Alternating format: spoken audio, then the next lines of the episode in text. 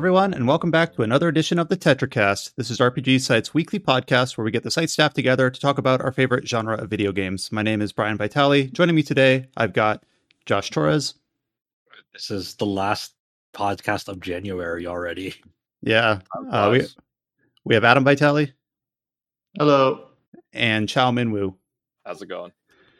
So uh, it is like Josh has said, is the last recording that we're going to be doing in January, and we have been spending a few weeks talking about the probably the biggest release of the month for our site, which is Fire Emblem. So we're going to take a, a break from that this week, even though I know several of us are still w- working our way through that game. Uh, in this last week, the game that came out just a few days ago that some of us have been working through is Forspoken.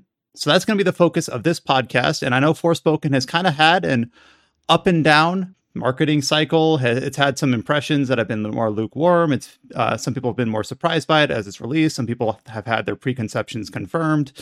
Uh, so we've had at least I know I've had a chance to at least start it. I've put maybe five or six hours into it.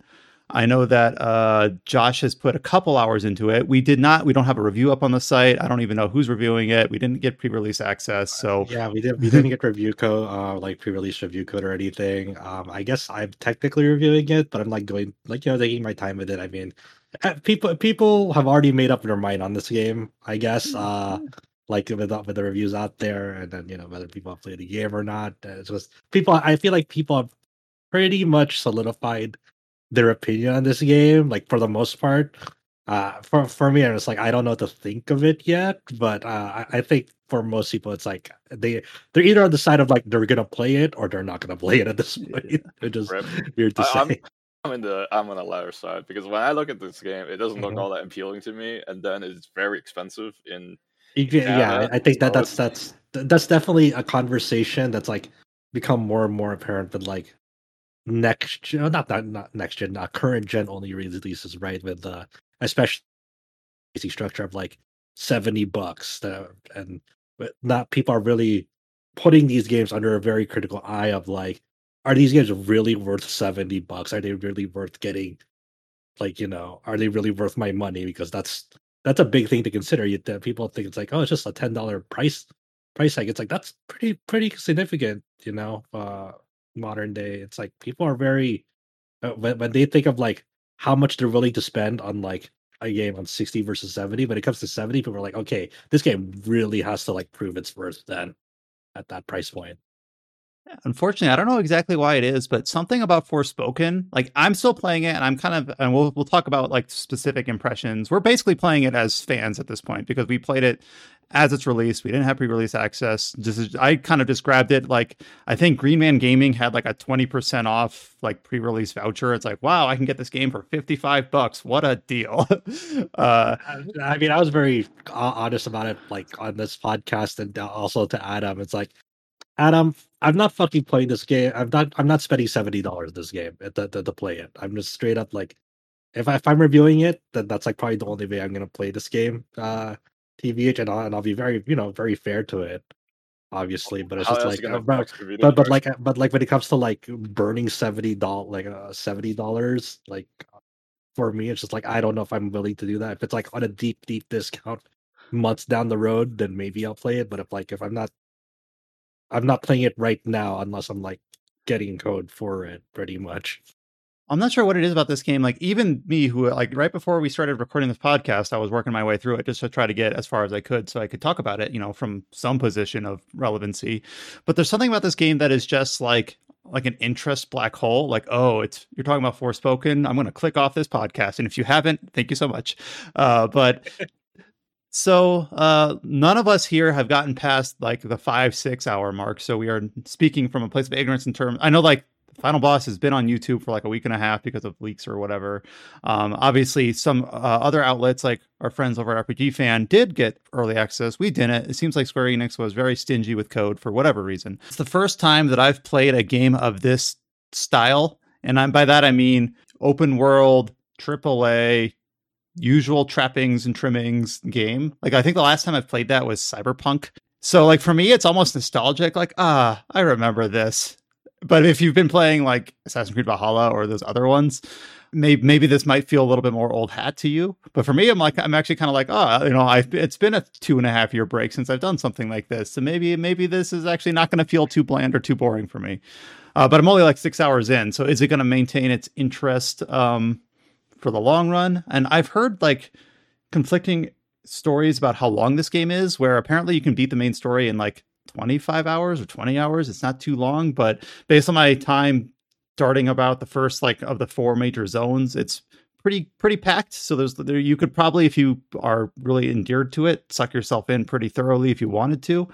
I don't know to what extent I'll be experiencing it. Um so I'm trying to think of where we should I, I guess I guess like you know the first the best place to start is like since you're the farthest out of us or if Adam or Char ever gonna touch this game, uh, you know, just like what are your first impressions, I guess, like your initial impressions of like what everything you've played so far. Okay, my initial impression is uh, this is a this is a little bit nuanced, but not really. So there there has been a like some a, a few cutscenes that have been rolling around that a lot of people have been like taking the piss on or whatever. That is kind of the tone of the game where it is. I hate this word, but cringy.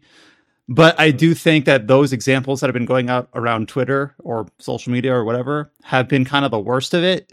The rest of it is usually like pretty. It's she's the main character. Frey Holland is a New Yorker in it's an isekai, uh, so a lot of that same sort of stuff, those same sort of like flavor applies. Um, but there, I there love, I have love like how I love how isekai is like so such a feels like a mainstream term when people talk about this game. It's like it's like almost implied. It's like of course everyone knows what an isekai is when they hear that. I have uh, a question. You know the witch? Uh, was it the Chronicles of Narnia? The witch of the wardrobe. It- oh, okay, that's technically one of the earliest isekais. Okay, it's not a. It's okay. It's not the earliest isekai. It's I know, definitely. but one it's definitely. ones. It's definitely like another an another world story. But, But, during like- that time, do they actually call it Underworld Story or isekai back in those? They don't days? call it. They, The term was portal fantasy. Yes. There we go.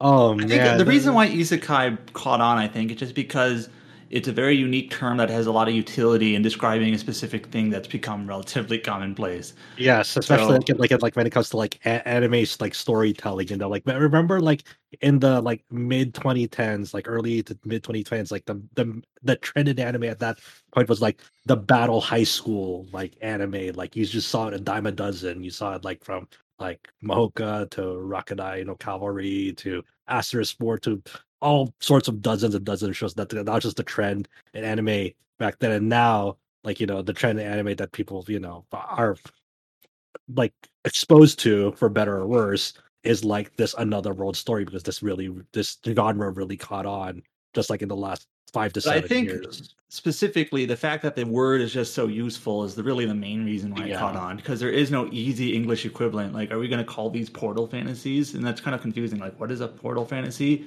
Where isekai, I think, just is a simple word, means a very specific thing that is very applicable to basically this exact sort of framing.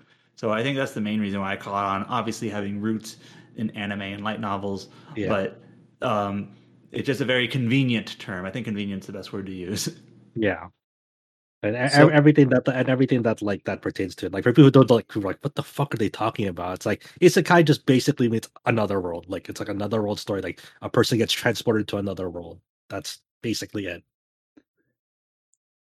So when you start out Forspoken, um, I have mentioned on this podcast several times that I like it when games, especially games that have like a larger scope in terms of like traversal or map size, which this game does have, just to like shut up and let you play. Just like, all right, just give me the systems and let me have fun. Let me figure out what I want to do.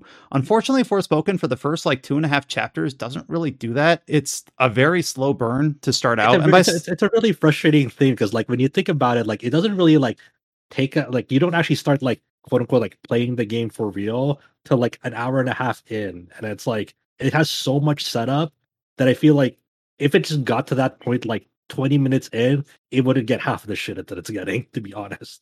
And apparently, or I learned just when I was playing through, I put in about three more hours this morning, And the thing is, is once you get to Athia and once you start learning your parkour and getting the magic and like the story has kind of opened up, the game still quite hasn't doled out everything to you yet. Um, you, you still have to do like another chapter's worth of story before the game says like, okay, here's how you upgrade abilities. Okay, here's how you uh, um, interact with the locked labyrinths. Okay, here's some like here's some different things you'll find on the map. Okay, now now you're actually free to roam. It still seems like the game hasn't quite doled out everything the game doesn't even like introduce detours, which is its version of side quests, until you do maybe about an hour of story in Athia. And then even then, the very first couple side quests are like chase a cat or have a tour of the city. And maybe that's like uh, I shouldn't be too judgmental on the, the first introductory side quests, but like once I'm finally like been told to uh, go confront the first Tantas, which is about for me that was about three and a half hours in that's when it first felt like okay finally the game is shutting up and letting me play and that's what i put about 90 minutes past that point this morning and that's when i finally said okay if the game had gotten to this point two hours ago i think i would have been a lot more luke well, a lot more warm on just the opening hours of this game it's not bad it's just kind of slow and if you're not feeling the story or the characters it's it's a hurdle to get through i think it's characters, even if you like try to get like take it in its most charitable light, because uh, like the the game, like I, I didn't think the game would do this like when it was first revealed, right? I thought it was gonna be a very like they would get to like the isekai part of it, get like they're transporting to another world because basically Frey is from New York City. Stuff happens to her and she gets transported to the world of Athia. And what I didn't think they would do early on is like they would establish so much of her real world counter for like what are her circumstances in the real world to some extent i wonder if there's like any payoff for this in the in the long run right like if the, if the story develops and actually like because like it's so it feels so overburdening and like it feels like you're drowning in it like from the get-go and it's like it's hard to like when you're when you're plunged so far, like deep so far to like the proverbial like ocean already it's it, you have to like give yourself time to surface and breathe a little. And this game does not do that because it hits you like, here's Frey. She's uh you, when you first uh, uh, see her, she's in she's in court because she did larceny again, and then she's they try to uh, um establish that like she's a problem child uh right away that she she has no parents she's an orphan she gets into like into into she gets into like trouble often um and like you know the judge tries to like gives her some slack, but like there's a you, they're they're very upfront that there's a very like you know occasional normal thing for her to just like get in trouble, getting uh, getting into trouble with uh, with the court, uh, and so forth. And after that, after she gets released from court, she, she gets into a trouble with a gang. And then after she she escapes from that, she goes to her, her home and she's barely keeping things together. You know, tends to a cat. You know, you finally get maybe a moment's rest, and right when she, you know, wakes up the uh, wakes up her her place is on fire because the the gang found her and then it's just like it just never lets up like yes we get it her life is fucking shitty you know and i feel like there there could have been a, probably a better way to present all of this in a way that like makes you kind of feel for Frey but from the get-go it's hard to like like her uh, like even be, be the like you know despite all this like you know you expect like to be more empathetic to Frey and to some extent you are but to her outlook on it is like kind of it, it's hard to get invested right away with the with this character. I'm still not really invested with this character because the, the, the way that they dole out like this characterization of her, it it it feels so. There's there's something that's not really connecting for me that like it should it should but it isn't and I don't know exactly the best way to like put that into words if you know what I mean. I will say though that I did appreciate. I'm I'm a pet person, and I did mm-hmm. appreciate the interactions with Homer the cat. Yeah, uh, even even though awesome. it, it, it felt a little bit. So when it, the game has kind of illustrated that phrase life is is down and she's not doing well financially. She's not doing well, you know, productivity wise. Um, she ends up having to give up the cat, but which is like a sad story beat. But the way it does it is just a bit awkward. So one of the very first characters you meet, other than Frey, is the judge that is like seeing her trial in court. And like, okay, this is the judge, and it, it suggests that she and the judge have met a few times. Which like, okay, I get that. But then it's like when she gives up the cat, she gives up the cat to the judge, and I'm like, what? Really? Is that? Uh, okay. It just felt like a bit like, oh, we haven't introduced any other characters that this cat could possibly go to, so of course she's going to give it to the judge.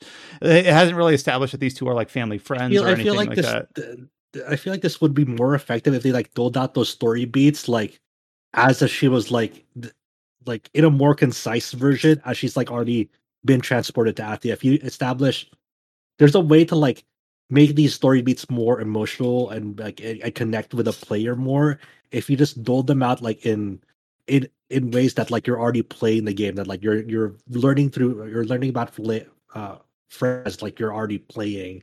Like you're not really playing the game at this point you're just kind of like going from story cutscene to story cutscene and it's like and, and, and, like it does it, it feels like it, it feels like a slog to get through it at, at some point because you're not really you you know that the game isn't this you Mhm. know? And it, and it's just one of those things that it's like if you they just got got to like being transported to like the world of Athia like within the first three minutes, you know, and then like and then you learn more about Frey like within like the next like maybe ten minutes, uh, like you know after that, yeah, like you know maybe to like flashbacks or like you know just as Frey's like trying to think about her circumstances as she was getting like you know transported right away, uh, and so forth. It it, it, it I think seeing um i i guess the i i think that would be more of like a, a stronger way to like kind of resonate through that by like presenting players that that through a more like you know flat flashback context rather than like okay yes this is her current circumstances because for me i don't know if this is going to have any payoff like is it going to have uh, payoff 10 hours in 15 hours in 20 hours in well like any of this like matter you know Yeah, and the fact that she never mentions like Homer once upon being transported, or she mentions New York a few times to the cuff, but that's kind of it. And it just seems like, oh, none of that stuff. Yeah, it's hard to imagine. Like, is this going to pay off, or was that just set dressing? Um, and I'm Yeah. trying to be like optimistic and be like, okay, eventually it's going to uh loop back how these two worlds like obviously there's, there's the lingering questions about why was she transported? I'm guessing it has to do something with her being an orphan in the first place but who knows? I don't know yet. Um and maybe at that point it'll start tying together and we're just kind of at that point where you're supposed to be questioning and wondering. So i'm trying not to be too judgmental at the moment but at the Yeah. same time i'm not hopeful because it hasn't like breadcrumbed it in a way that makes me think like oh okay they're setting something up here There's also like the the the, the not, not the problem, but the like the the kind of like a frustrating like narrative decision. Also, like when like you know Frey goes, you know, gets transported to Athia, like she just kind of like it's hard to take the setting seriously because the protagonist doesn't take it seriously. You know what I'm saying? So like yeah when it comes to like getting transported, it's just like, oh, is that a motherfucking dragon? Is that uh, like who's talking to me? Like it, like people compare like you know the clips that are shared through social media, really compare it to like you know the Marvel Cinematic Universe writing or the Joss Whedon type of uh, writing of like of a, a protagonist um who kind of mocks their their their their setting that the Mhm. the uh the instances and the and the world that they've been placed in. It's like it's hard to get to, for me personally, it's hard to get invested into the world if like even like the even the character or like the main character that I'm controlling or even like the main character of a film doesn't like take their um current situations circumstances um to like seriously to it's like to some ag- agreeable amount. It's not like always mocking the the scenery that they're in. It's like it's like to some extent yes you're still like bewildered by like what's going on uh, around you but at the same time you kind of at some point it, it is it is believable and totally reasonable to just like have it soak in and be like okay yes this is your new reality. And that and this this game like has like it tries to contend uh, it it wants to like do that but it, it like gets itself in the way of its writing because it, it like it, it definitely wants to make frey almost like a marvel like film uh, protagonist uh, in a way like when people think about like it's not it's not just like uh like oh they're behind me and then like winking at the camera type of deals but like um I, I was reading um a, a- feature about about this Austin Walker at Clockwork World's his uh, newsletter and he and he makes a like a really great point about like it's not it's not like when you think about like that type of writing it's like it's beyond that it's, uh, it's not just that right? It's like when um think about like the new Spider-Man uh, the Spider-Man film like I think it was either the first or second one from the MCU. I forgot which one, where they like mock the name of like uh, Doctor Otto Octavia. No, oh, Doctor that one. Otto Octavia. yeah, that's right. Yeah, like, you know, from from from Doc- for Doctor Octopus. Like they they mock his name for like the, how how how zany it sounds or how like you know just like it's an uncommon name. It's it's like it's like kind of it kind it kind of that that's when when you when I think of like Joss Whedon type of like writing, I think about like kind of mocking like the the world that it's like that it's already set in, and it's like I can't. It's hard for me to like get invested if you're really if, if you're try, trying to take me down that road. It's like if you're not willing to take your like your world seriously to some extent, then why should I? Yeah, I kind of agree with that because I don't want to sit here because I know we were. Uh, someone commented on our podcast a few weeks ago that we were a little bit too down. I forget on which game it was. I'm like, all right, I want to be positive on Forspoken, but when you're talking about this superhero Marvel esque, the thing that came up in my brain was there was at one point. Uh, let me set up the stage of Athia a little bit for those that haven't been Yeah. following the marketing. So there's basically, at least as far as I can tell, within the first like six seven hours, there's only one real main city area left called Cipal, and it's got like slums and an upper city and everything outside of the city has been affected by something that Frey calls the break. It's like this zombification, petrification phenomenon that is affecting creatures, it's affecting humans. And for, for reasons that haven't been explained to the player yet, at the point I'm at, Frey is immune to it, which is why she goes out into the world to um, to kind of investigate what's going on. As you do this, you are introduced to these four major characters, these like war sorceresses called the Tantas, which have at one point in Athia's history were revered as like saviors and protectors, but somehow themselves got kind of power hungry and corrupted. One of them attacks Cipal, and then basically uh Frey wants to take revenge. And that's kind of where I'm at, where I'm going after the first Tanta, and it seems like it escalated very quickly, where it's like, I'm gonna kill this bitch, uh, because she attacked the city that is only the first place I happened to land. So you go out into the break, and it's kind of if it was contextualized differently, it would kind of be like really dour and almost bittersweet, where you find these zombies and you're like, oh, these are people. They're humans that were petrified, and now like they you you have to put them down. You can't leave the city walls because they're going to attack you.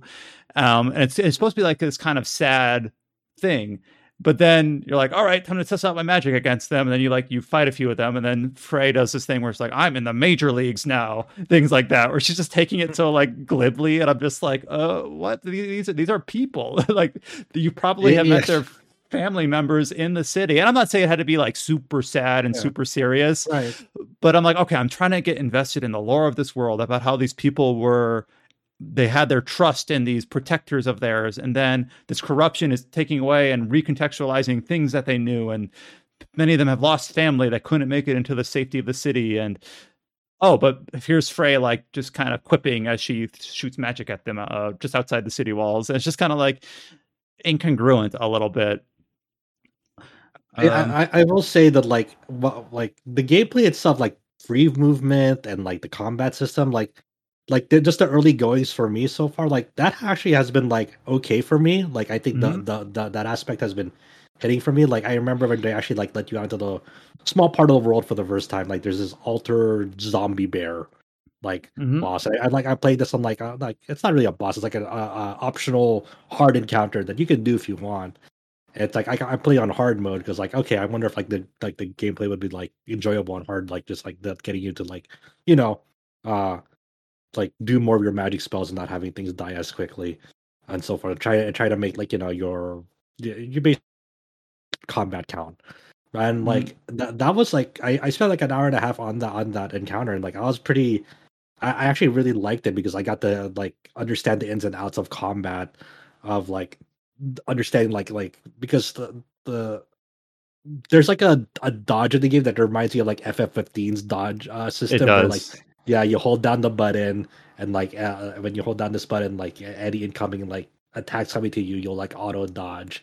I think it is like tight. Uh, the, like there's like a stamina cost to it, but for the most part, it's it's it's a pretty like damn damn good dodge.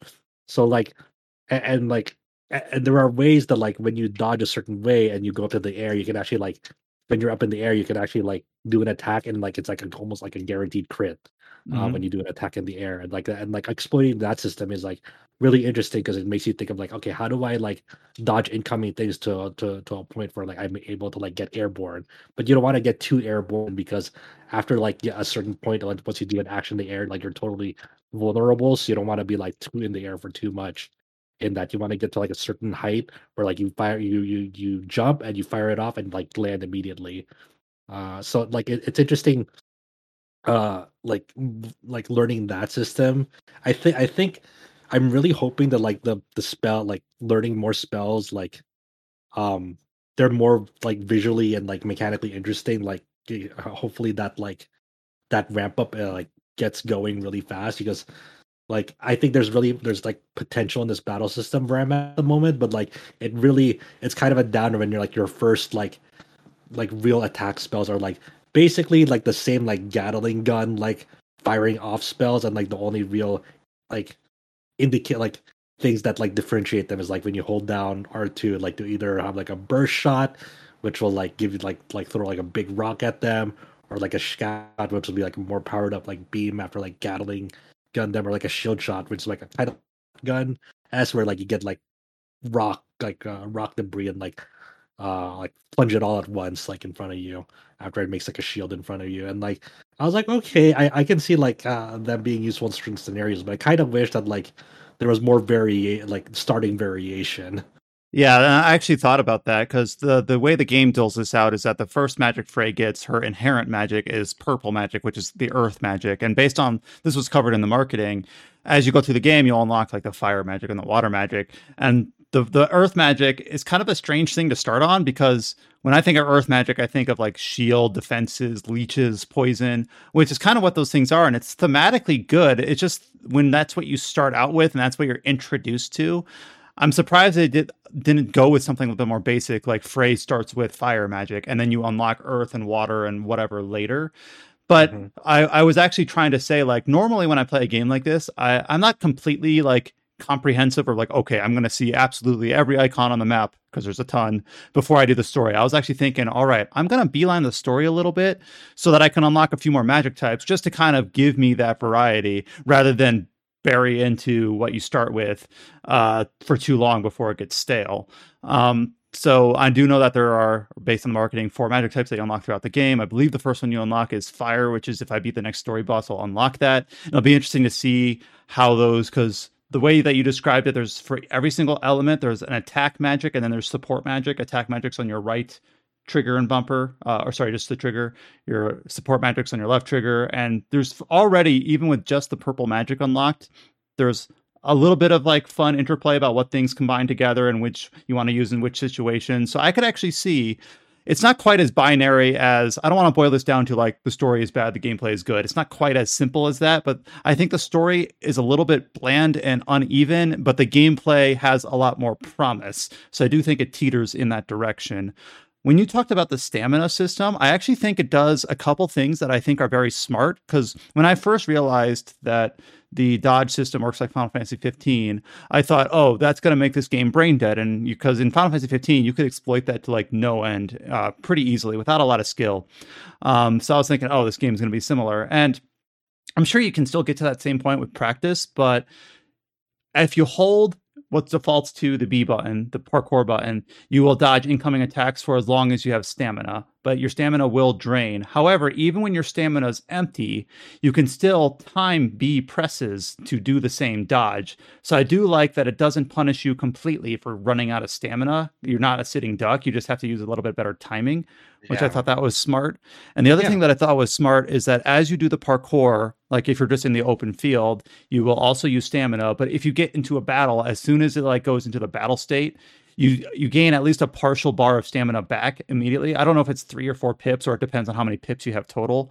But it's you're not going to be in a point where it's like, oh crap, I entered a battle, but I used up all my stamina getting here. I'm starting out with zero. It gives you like an immediate sum of it right right when the battle initiates, which are two little small things. I'm thinking, okay, there are some smart under the hood things that they've done to make the battles feel good and not feel like uh, my go-to example for this always is Dragon's Dogma, where the, the stamina slash magic meter is what you use to run and cast spells, which yeah. always felt kind of awkward to fight between those two things. Where in this game, it does kind of the same thing, but has a few little those tweaks that make it so it's not quite as cumbersome. And on the parkour thing, where you talked about how moving around the field feels good, um, I do agree, and it's actually quite like I actually kind of was surprised from like, oh, at least in this game you move pretty fast but even with that uh, expectation in mind, there was one point where I was looking at the map and I was like looking at all the icons and there's a ton of them. Like, okay, that's a pretty far away. But then like within like six in-game minutes, I was at my destination because Frey just has a good the traversal in this game feels pretty good at long distances. And it never quite feels like it's too plotting or slow or meandering. I will say I have run into a few cases where you're like indoors or in a small, more confined space where I'm where the the the way that the parkour works, it's like intending that you have wide chamber to work in. Where if you're in like a smaller space, you don't quite have the dexterity or the like the nimbleness to like position yourself quite that detailed. So there's a few times where I was just like flinging myself around a bunch of battles and like willy nilly, and I kind of felt like, okay, slow down yeah. a bit. I almost felt like yeah. I was on on ice. It wasn't too bad, but I was just kind of like, uh, I can. It works. It works better at the large scale than the small scale. But even at the small scale, I think with some practice, it could um, end up feeling pretty good. I think that, I think the thing that's like it's difficult to like uh, get accustomed to is like since you don't really have like a manual aim, you have to like kind of rely on the auto targeting reticle yeah. to like aim your shots and everything.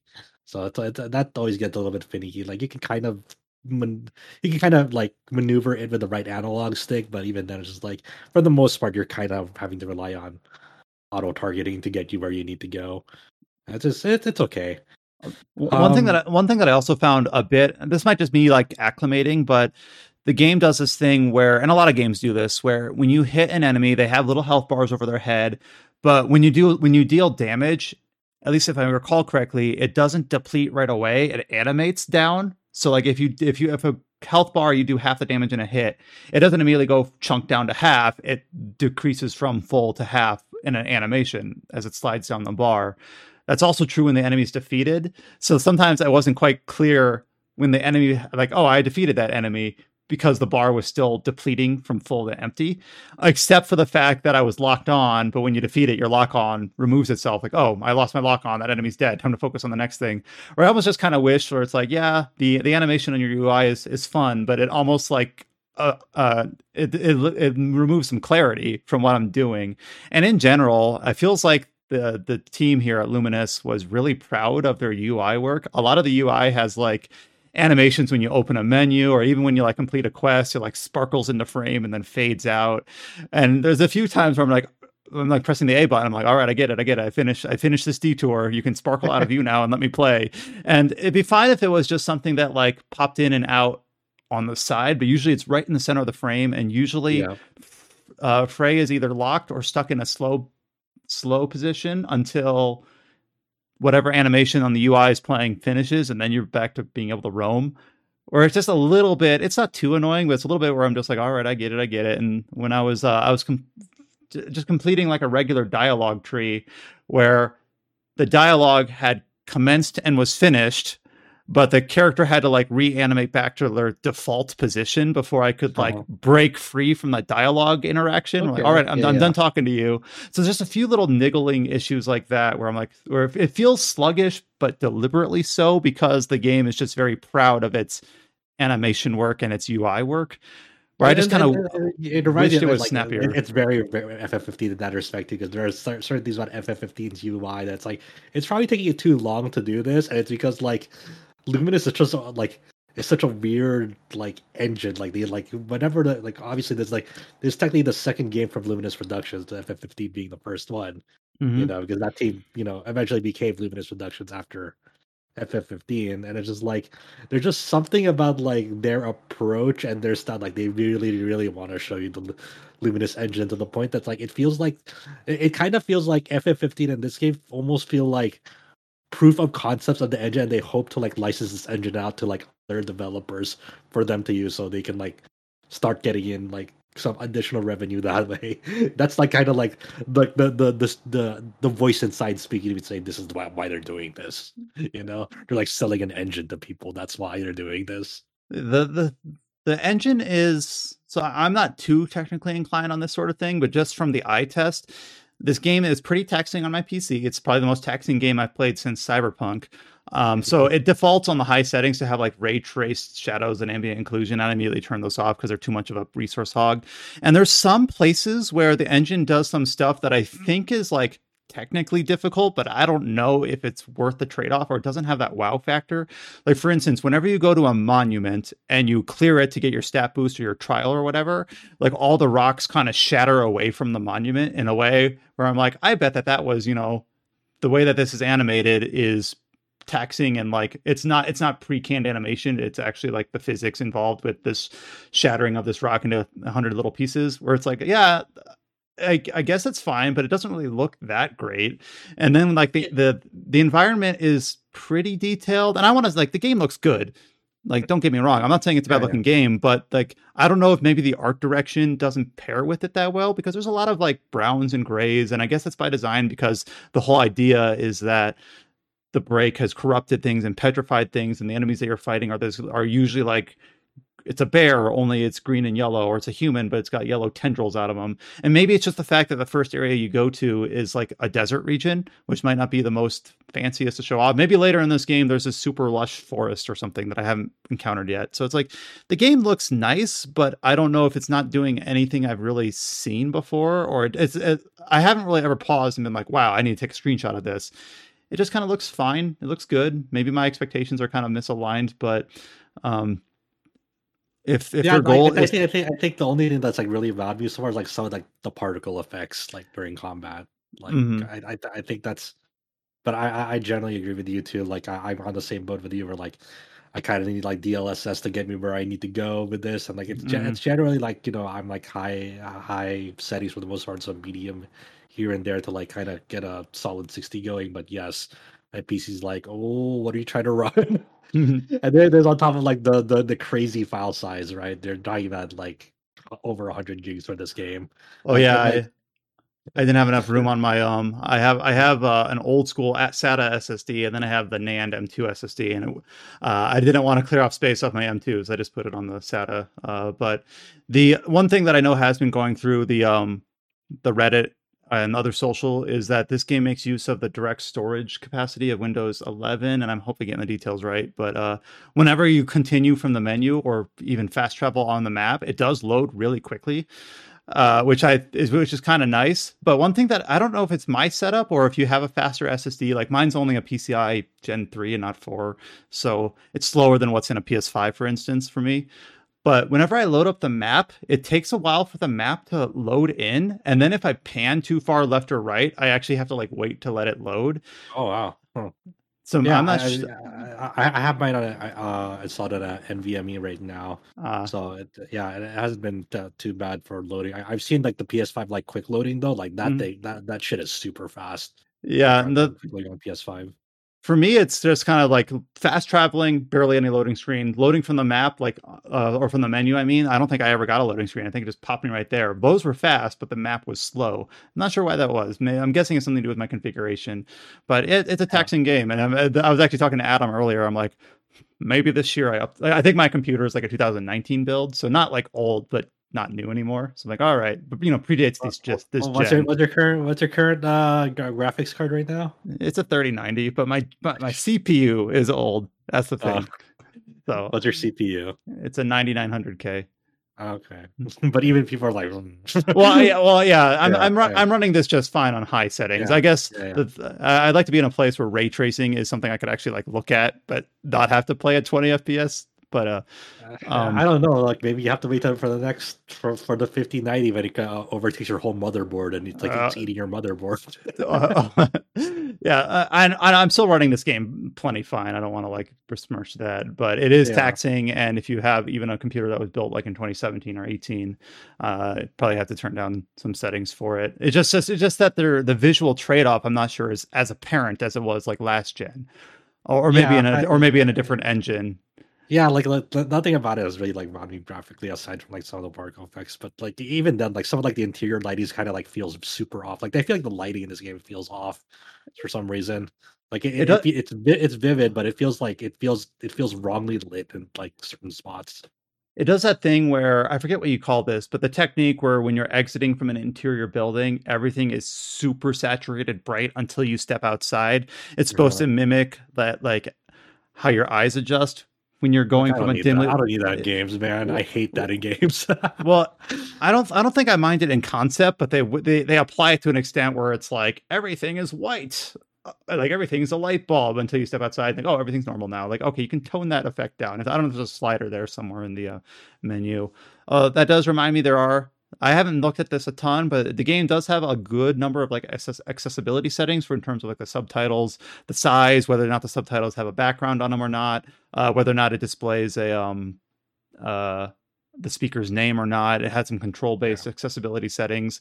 So I don't, luckily, I'm in a place where I don't need a ton of those, but I just saw they had a menu dedicated for that. I'm like, you know, that's nice. Uh, hopefully, that's the sort of thing. Speaking where... of subtitles, like I, I, really, I really like that you mentioned subtitles because I was gonna forget this, but like I, the one really, really small little detail that I like that like it makes my it makes my brain feel good is like whenever uh Frey talks it's like a, a, a, normal like you know the subtitles uh, all display at once and like you know just uh, it's normal Standard. but whenever Cuff speak whenever Cuff speaks it like it like writes it out it's like mm. it's like there's like a like there's like a small effect where like there's like a light that like kind of uncovers the text that Cuff is saying in the subtitles I'm like ooh that feels yeah good. I saw that too so smooth I'm like fuck I'm like okay okay game if you like if there was more little small little details that like that you had in the game, I'd be like more swayed towards your side if you did mm. more stuff like that. Like that's such a cool effect. Trying to think of what else there is to comment on the on the gameplay front. Um, one thing that I very quickly learned that I don't need to do is that not only does the game like dot you with the different sorts of tasks and challenges and locked labyrinths and lookout points, and yeah, there are kind of like Ubisoft tower type equivalents in this game called belfries but it also links on the map a little purple dot, at least it defaults to purple, for every single treasure chest. And at first I was like going from treasure chest to treasure chest, but most of them, or maybe all of them, contain just crafting materials. And I'm just like, all right, I don't need this. And so I'm guessing I can go into the map settings and turn off, like, you don't need to show me all these treasure chests. But the fact that it decided to put those all on the map just kind of really fills it up to a kind of an obnoxious degree. Uh, that might just be a nitpick and just me like being a little a, fossil and being like, I don't need all this information when I can probably turn it off, and I just haven't done it yet. The presentation uh, of the map itself is is kind of cool. Because it's like a, like a 3D model rendering of, of yeah. like the world, but it's like kind of like it's kind of like almost like a like a, a tabletop view of it. Mm-hmm. Uh, it's that, that that's kind of a neat effect that they have too. So there's like little small things here and there. First of all, it's like, oh, this is pretty neat. Like the, some of the tech that they use in this game. like, all right, like, I, like I, I can see, I, I, I, I'm really, I'm really curious. Like, I, I, I know they'll never do it, but I would love to see, like, what earlier iterations of Forspoken spoken looked like. Because, like, behind the scenes, like, because like people have have gained this understanding that like this game has like gone through like several redevelopment reworks like behind the scenes over the years, like, and trying to struggle to find an identity of like what this game like has shaped, like what this game initially shaped up to be and like all the current iterations and reiterations and like what this game was until uh, uh, all up until the point of like what the final shipping product was like i'm really interested to see like like i'm sure like obviously the the very very base foundation of this like of this game obviously was from that Agni's Philosophy tech demo way back mm-hmm. when you know and that's a very different tone and style and seeing like i wonder just like what the development rework looks like for this game dude over the years there was a few other little story related things that I was thinking that the game could have done slightly differently. For instance, one of the things that the game does to a small extent is obviously Frey is from New York and Cuff is not from Athia, but doesn't know what New York is either. So it's kind of strange. Like, where is Cuff from? That's kind of like the uh, uh, one of the lingering questions from the early onset of the game. Uh, there's a point in the game where you encounter like uh, a, a character sneaks up on Frey uh, and Cuff says something like, "There's there's a person underneath that mask," and Frey says, "No shit, Sherlock." And I feel like they could have. Frey speaks like that pretty generally, where she she she's a potty mouth. She speaks with like uh, not not a ton of slang, but a little bit. And I feel like they could have played with that interplay more, where if she said, "No shit, Sherlock," and Cuff could have been so like, "Excuse me, who?" or something like that. But it doesn't play quite in that way. So there's a few things like that where it's like, oh, if you're gonna if you're gonna do it this way, at least have some fun with it or at least make it like more coherent where mm-hmm. uh, right now it just kind of feels like really incongruent the things like the the thing that they ha- that they have kind of drilled on in a few times is that Frey is from New York and Cuff keeps saying Newark N E W A R K instead of New York. And the and Yeah. I felt like they could have made that more of a general. And they only dial into that one joke a few times, but uh, I felt like they could have made it more of a general interaction where Frey says something. And th- I guess this has showed up a few times when Frey interacts with some of the other ki- characters in the city, where she says something and then has to explain what she means because it's a turn of phrase. Um, but right now, it almost feels ham-fisted and doesn't feel like it's, it's fun, and it should be fun. And I don't know exactly know what's missing. Uh, I, th- but it's just something where they they they went for something and it's just not quite landing for me. Yeah, it's just that it's just that thing again of like, eh, like even when he tries to like present that sort of like dialogue, it like it doesn't know how to deal with like certain like dynamics to make it at least, you know, like there's a certain like understood thing that like that that, that clicks with people that people like like that style of humor, but they but they know when to like when when it's done well and it's not hitting for them like that that like they people don't have to like know exactly like the the whole like dynamics of that. It's like it, but people are are very very keen on like okay, I know when humor is hitting for me and it's not, you know, and that I I think for this game it's like it kind of it it tries to like lead into that sort of humor, but it doesn't know how to deal with character dynamics, interactions to like mm, like really set it up for it at all. To be honest. Like it, it like it, it presents a thought there, but it doesn't follow through with it at the moment. So I'm eager to like. So I'm currently playing two games at the moment. I'm still making my way through Fire Emblem Engage. I think I'm on chapter like 16 or 17, and then I started up this, and I focus on this so I could talk about it on this episode of the podcast. But um, I'm actually kind of like I'm enjoying the. Again, this is like an apples and oranges thing. The only the reason I'm even putting these games in the same breath is that they released a week apart from each other. Uh, I I'm enjoying Forspoken enough that I I'm like maybe I'll just play Forspoken today instead of more Fire Emblem, even though I do think I'm enjoying Fire Emblem more. I am really curious, like I mentioned earlier, to get far enough in Forspoken. Once you've gotten through the hurdle of setting up the premise of the world and the character and just unlocking kind of like the gameplay systems and just getting to a point where you've got the multiple magic types and you know kind of what all the optional objectives are and you start tiering up the magic levels and there's little challenges that you can do to uh, start start decking out your gear or in- improving the crafting and i kind of just want this the game to open up because once it does i think there's some some stuff here that you could really latch onto and have a lot of fun with you just kind of have to you know you almost have to just like pay into the game first both literally because it's a $70 Right. game but also in terms of Yeah, uh, it, putting it's, it's such a large ass. Yeah, because you're like you're talking about like six, seven hours in already. It's like when it opens up, you know. It's Yeah. like once once you pay 70 bucks and once you get to the six hour mark then it's pretty fun so uh, at least i'm hoping that's a lot. yeah so uh Hmm. it it'll be interesting to see like what where the where the like the consensus of this game kind of lands once because i think a lot of people are still working their way through it and people have just we've obviously have had people like rpg fan i believe uh, digital foundry and ign also had a coverage of this game pre-release. So obviously those opinions are valid but it'd be interesting just to see like where the general attitude of this game turns out because i'm i'm still kind of like all right same team as final fantasy 15 I, I What's it- really what's wonder like how many people are like left to like really give it a chance. To be honest, like I don't, I don't know. Like it feels like if it, it it- like on on on the surface, it feels like so many people like just bounced off already. Like I don't know, I don't know what, what like if it actually like becomes like an amazing game, like you know, end game or something. Like will there be like a, a crowd for it to be like, yeah, this is it's actually really good. It gets that that sort of resurgence, like hypothetical resurgence. Like I don't know if it if it gets that. and I'm I'm still like what I was going to say was Final Fantasy 15 had a strong premise and opening, but then completely fell off the rails at the end. Mhm. And maybe there's no reason to expect that for Forspoken, but I'm interested. A lot of times, open world games in general kind of have a hard time having a strong narrative pacing.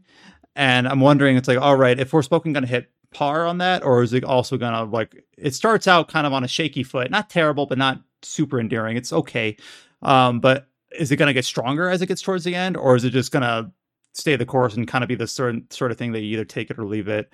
And I'm not sure exactly why this game is kind of a hard sell in terms of its premise. Um, and maybe it only is. Maybe that's just my impression. I don't want to generalize it too much, but it just seems like it's a hard game to be excited for on premise alone. You kind of have to explain how the game works and how the systems fit together, and those sorts of things rather than just saying I'm sold because of the premise or the trailer or the or the art style or the characters or the interactions or things like that. So it's one of those things where you kind of have to dig in, and we'll see if there's anything worth finding there, if it's something where it's going to be like, nah, it was all right. Frey's gonna after a time skip. Frey's gonna have like a uh, elder wizard powers and like a big ass witch hat. I, I, I honestly don't know like if there's some sort of big twist where I don't know either. Yeah, kind of making, I'm kind of make shit making shit up because FF15 had that time skip. No, well, uh, there's always there's always the, like the sorts of archetypes that we've seen in other stories. Like Athia is actually New York a thousand years in the future, or um, Cuff is a character from Frey's life, or uh, this is how the real world and uh, and Athia interact. So I'm like I I don't know if there's anything that could come out that I'd be surprised by. It's gonna it's gonna turn the a Tales game. It's like it's like the world of Athia and the, and the Earth are like turned it like are, actually facing towards each other. And, like faces start to do about like collide into each other.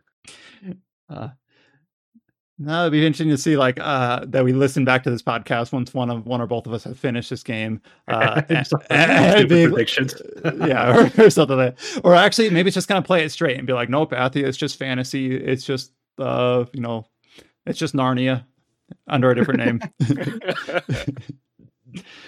but yeah, we will likely talk about Forspoken again on this podcast. I'm not exactly sure at what timing or pacing because it kind of depends on how long it takes us to go through it, and obviously the early release schedule of this year has is pretty crazy. Um, I was looking ahead at the release calendar, and April is when it really seems like it kind of becomes like a, a big question mark in terms of in terms of the RPG release cadence specifically. So maybe uh, once we get through all the releases in February and March, uh, obviously at some point a review will be written and we'll cover it again at that point. So kind of up in the air. We don't know exactly what the game has in store or at what point we'll be talking about it again, but uh, we giving giving our honest impressions of the opening hours of the game thus far. Uh, if you had different or similar impressions, go ahead and leave a comment on this podcast or on the YouTube video. Interested to hear what your thoughts are so far on Forspoken.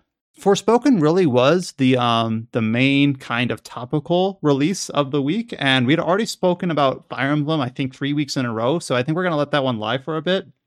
So actually, for the opening section of this podcast, the remaining three games that I have listed here are, are a bit of a hodgepodge, but I'm kind of okay with that. Um, and one of these we've actually covered uh, as it was announced last year. It was a big deal to Josh, uh, and we made it kind of the headline of the one of our summer podcasts in 2022, and that is an official English release of Witch on the Holy Night, as it was re-released for Switch, I believe, digitally last year and physically this year. So, yeah, Josh, I, I, yeah. yes, the Switch and PlayStation. So I'm going to hand this off to both Josh and Chow because I know Josh has played this before, and I believe Chow is playing it now. He just received his copy or copies. No, no, no. I I, I received the Japanese version back okay. pretty late, like two weeks ago when I ordered it because I used the most cheapest shipping possible. and then that's that's the price you pay for for being cheap. But anyways, I, I just finished the game yesterday, and then at the same time I heard there was the limited edition physical. I'm like, gotta get it. It's a limited edition. You gotta support. And I gotta buy this game because there is some sequel fate in this game, and there's like this is missing link, and I need to support it because I need to know what happens. Uh, is it that, that, that and also like like it's like one of those things like you want to support it like so convince Type Moon to like it it uh, to like release more games internationally because there's like a phenomenon. There's like the first like mainline Type Moon visual novel to like get an official English release. To, to be frank, after how many freaking years? Yeah. So yeah, I'm it's still just surprised there's no Melty Blood. I mean, not Melty Blood. Uh, uh, Tsukihime uh, remake announcement like in English. You know. I mean, everyone like you know it's kind of what everyone wants to um, is holding their breath for. But uh, you know, uh, Chow, like what what did you have you have you uh, read this game before? Because this this game originally came out like in 2012. You know, it's like there's not there's not a new story. I, but... I read maybe just like the first chapter. Mm-hmm. It was like, okay, this is extremely hard Japanese to read. Oh yeah, it's super for, hard. Holy do wait, shit! do I wait for the fan translation? It's like okay, so I think the the whole general consensus is that the fan translation had to give up because the official localization finished them before they did because it, it took them like who knows how many years to get to like chapter 10 uh, look there's a, there's a whole thing behind the fan translation of Witch of the Holy Night like before you got an official release like you know when people are trying to fan translate it like you know, it's not it's not like just because it's like it's like the the like the length of the script. Yeah, it is, but it's not like as lengthy as like some other ones. So it's, not like it's not like it's like difficult. Let's say, of course, it's extremely difficult. Maybe like lengthwise, it's not like you know, it's not as insurmountable as like you know how Fate Stay Night was back in the, original Tsukihime back in the day. Like those scripts are still fair, like pretty more lengthy than this one, but it's just like kind of like the probably a lot of drama behind the scenes, like you know, over the years. Yeah, I was like reading it up. There was like a, a, different group each time when there's like a new chapter comes out or something. Yeah, and and like and then I think there's like a Russian translation that at some point or like French translation that that like fan, fan translation that people were trying to work off of. So it was like it was a whole saga like throughout the years, like a decade in the making, really. Um, I, I think the current scene is now they're trying to like even like redo the current translation and add like the voice patch to the PC port that was or like PC original release. I think that's that's what's going on in the community hacking scene. But uh, I don't think we get too far into that. I don't know, but but yeah, but what did you think, man? I mean, like uh, obviously now that you've read the whole story, like it's to me, it's like it's fucking, it's still awesome. I still really really enjoyed it, but how, okay, how, did so, it how did how did it go for you? Okay, so the beginning starts off very slow. I, I think uh, I, everyone can kind of agree with that, but mm-hmm. I don't mind. I don't mind slow because like if you're looking like in like Fate Night Stay or or some other of uh Nasuverse kind of stories, you hate the slice of life moments sort of thing, but here it's actually very good. I actually like the slice of life moments. Um what is it? I think there's like only like one character that I don't like in this game, and that's the the main character's uh, co-worker, the one that he works at with the Chinese restaurant. Oh yeah, that dude. that dude is like the most forgettable dude. It's like, hey man, we're gonna go out and get some girls. What do you think? he's a, yeah, he's a classmate. Yeah, yeah. He's, he's your typical like you know, kind of your typical clown. yeah, your typical dude bro friend. yeah. Yeah, the classmate clown. It's uh-huh. like, but yeah, he, he is he's the only forgettable character. Um, but I I love all the characters in this game. Technically, besides him. Uh, I think, yeah, I, I think the best thing they ever added is the voice acting. Having, yeah, like, I, I, was really, I was really um impressed with the voice act. Like, usually I'm like with Adam, like him and I share very similar views of like, you don't need to like add voice acting to like make this better. Like, like SMT Nocturne, for example, that we released. It's like, you know, like that game is like really, really, really like effective already without voice acting. So what can voice acting really bring? But I was like, uh, like, uh, like you're about to say like child like i was really impressed like with the voice acting too after i was done with this re-release. Go on. Yeah like with the voice acting like those battle scenes are like way more epic than it needs to be. Like there's like these fight scenes that it's like with the puppet and all this thing it's like oh my god this is so cool. It's I, pretty it's a pretty interesting visual novel right? Because like the battle scenes are like they're like not the main highlight like but they are very very spectacular events when they happen but there's very there's very very very few of them like throughout yeah, there, there's, there's little battle scenes in this like there's like probably like only like three major battles in this entire series and everything else is just kind of like slice of life and character interactions. Uh so let's let's kind of rewind a little bit mm-hmm. like go back who our characters are. So in this game you there's technically three main characters, I would say. Yeah. Right. Yeah. It's the trio. Uh, so we have this guy that comes from the mountains and he went to the city. So this guy is kind of like emotionless, and because he's raised in the mountains, he doesn't know life too well. He's like the purest, most innocent, ignorant person there is. Yeah, I, I wouldn't say he's like emotionless, but he's he's very he's very like kind of um foreign to the whole thing because he he moved from the mountains to the city and like he's still like your when you're at, interacting, he's not he's not like he's not like showing emotion like you can see yeah, like he's like, like, satisfied or anything, but he's like he's very subdued. Yeah, like there will be like some scenes that will be like, hey, I just saw some uh, somebody just get killed up there. It's like, is that is that normal in the city? Yeah, this guy's name is so Sojuro. That, that that's his name, and it's like he's kind of like your. It's like your typical like on his part. His his part of the story is like he's trying to get acclimated to like the city life after living only living in the mountains without electricity for like pretty much his entire life up until that point. I think the most hilarious thing about this guy is he has like a thousand part time jobs or something. He always has a different job every time like the character talks to him. Yeah, yeah, he's great. Like, yeah, but, but that's like trying to. He's a, he's a very much a, like a go getter to like make things work, trying to survive. Like he just has like a billion part time jobs, uh, different part time jobs on top of like attending school. You know, he's, he's that sort of dude. He's like you talk to him, he's like he's like at a different part time job every time. It's like, all right. it's never consistent. It's like, is he still working at the place? No. It's like, okay, then there is Aoko uh, Aozaki. Um, you if you play Melty Blood, you you'll see her. She's actually a playable character there. Uh, I I kind of like. Oh, enjoying. Oh, we got a James. Yeah, yeah, yeah. Go for it, Chow. We'll, we'll, we'll, we'll introduce James later. okay, no no worries. Uh, so okay, so like I know her from like Melty Blood and the parody Tsukihime anime, the Carnival fan. Uh, Carnival Phantasm. Yeah. Yes, I know her from there as the groomer. she's like trying to groom the main character because she's like this main character's master in that. So that's that left like a complete wrong impression of what this character is supposed to be, right? Mm-hmm. But anyway, she's like this really hot tempered student council president, and she is like the heir to the Aozaki uh, family, and she's supposed to like know like the like the magic, and magic is very important in the Nasuverse. So. Yeah, she she comes basically from like a like a esteemed family that like that part of their lineage is like uh, carry on like carrying on like a like a, a, a like the the magicians like legacy pretty much like uh, um so like the, when you get to a certain age you you, you can become an heir to like uh, inherit like the magic of that family and ma- magic magic is not like very loose in this uh like world it's it's actually very very important and very like exclusive to like certain individuals. It's not like free form or like anyone can use it. It's like only very restrictive to like certain like bloodlines I don't know, like the way they describe it, it sounds like Bitcoin mining. It's like once someone like mined it out, it's like you cannot get it, and it belongs to that person. Uh, that's certainly um like the way, way to describe it. That's the way, like the way I was reading it. That's how oh, I Jesus. was. Like, I was looking at it.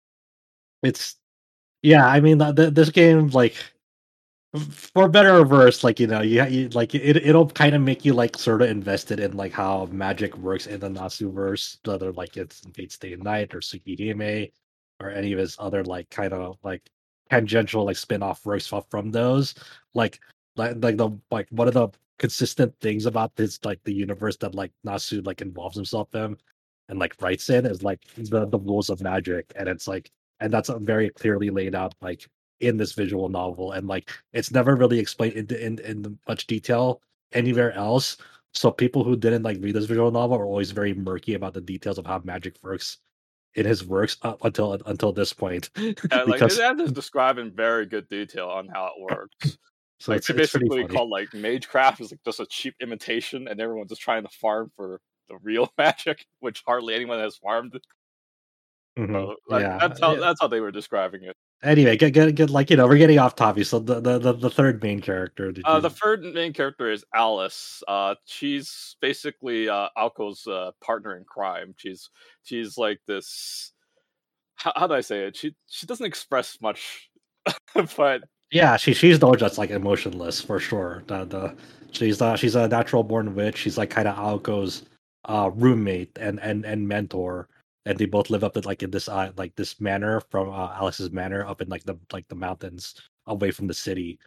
Uh, from there, because like well, one of the main rules of like magicians and uh, witches and so forth is like no one can know that like you you use magic. There, there, there are reasons why, like they go into the whole explanation of like why, but like it's it, it is of the utmost secrecy that like no one must know that like you can use magic. That is like one of the main uh, plot points of this game. Magic the Masquerade. Yes.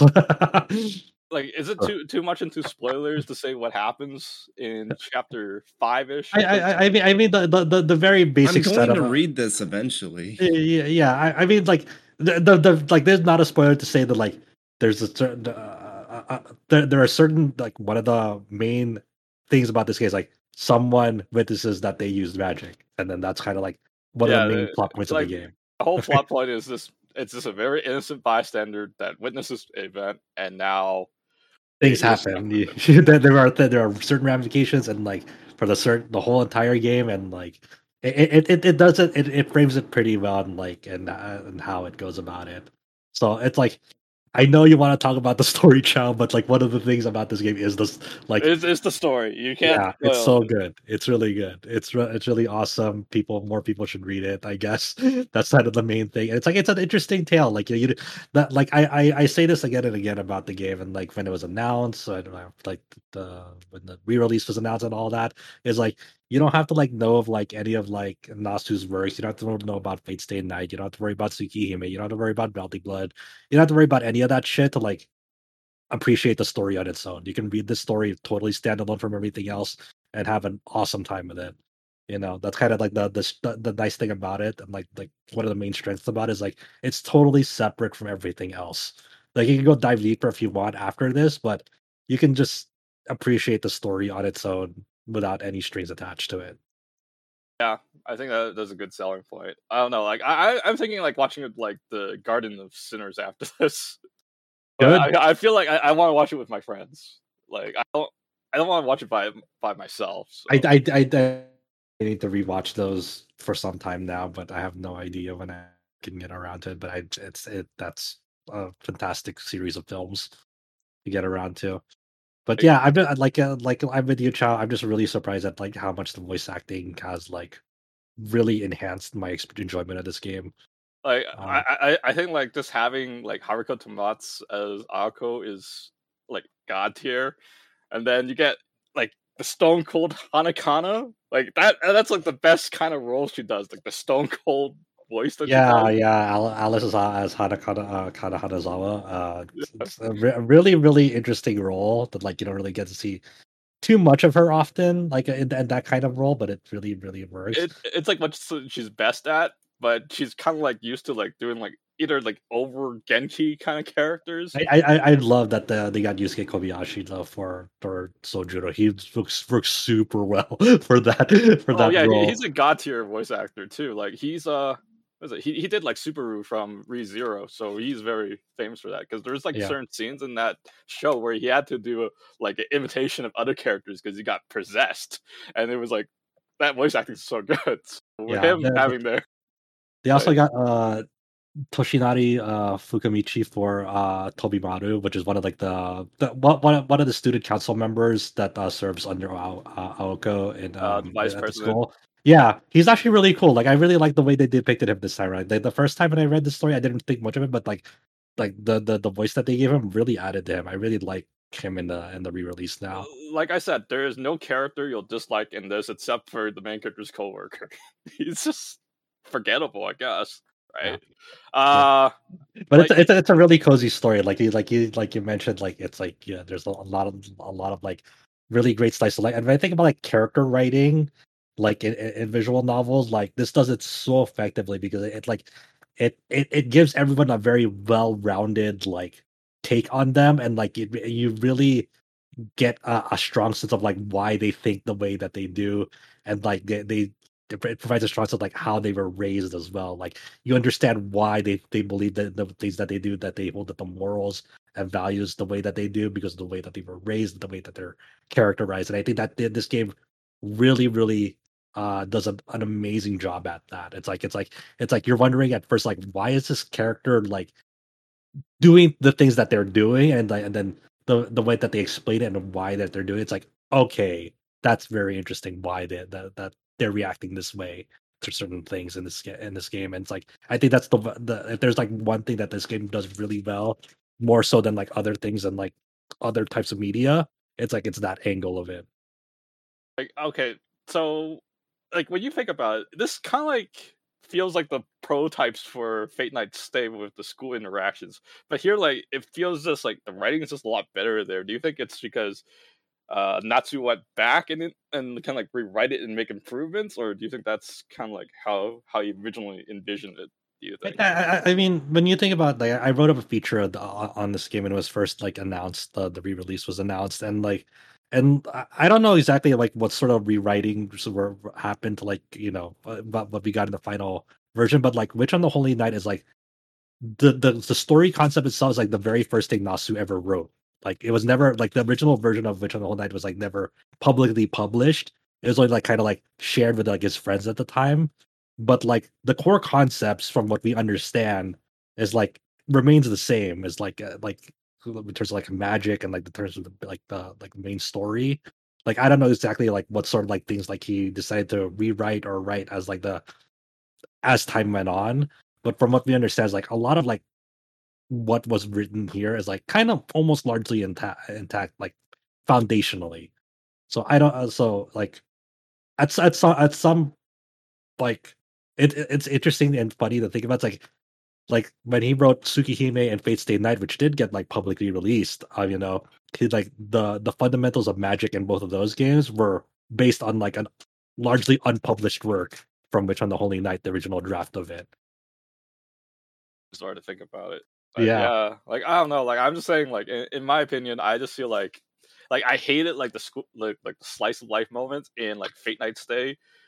You know, it's like they're just not interesting at all. Or maybe that's mm-hmm. just like watching an anime form where yeah. they're just not capturing like the character motivation like when you're reading it here because here it'll describe what makes each character tick right mm-hmm. but you're not getting that if you're watching uh, adaptation right you know, yeah, I mean, like it's like it's, it's a total like inverse of like what you expect from Nasu's works, especially like Fate Stay Night. You know, like um um Shiro is not like Sojiro. You know, Sojiro is a lot more competent in like the day to day activities, and he's more, more competent the way he conducts himself.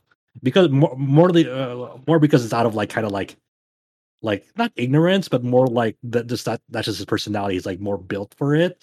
Unlike Shiro, which like he's like kind of like your more typical uh high school student it's kind of like more tender on the inside while Sojiro is more uh, like firm but like and more like intact mentally in, a, in a way like more more of a he exhibits more of that fortitude which Shiro doesn't like in Fate Stay Night and like Shiki as well also in Tsukihime right like like Sojiro once again is kind of like more competent in like the day to day like activities and like not less tender, but has has more of that fortitude compared to like Shiki and Tsukihime.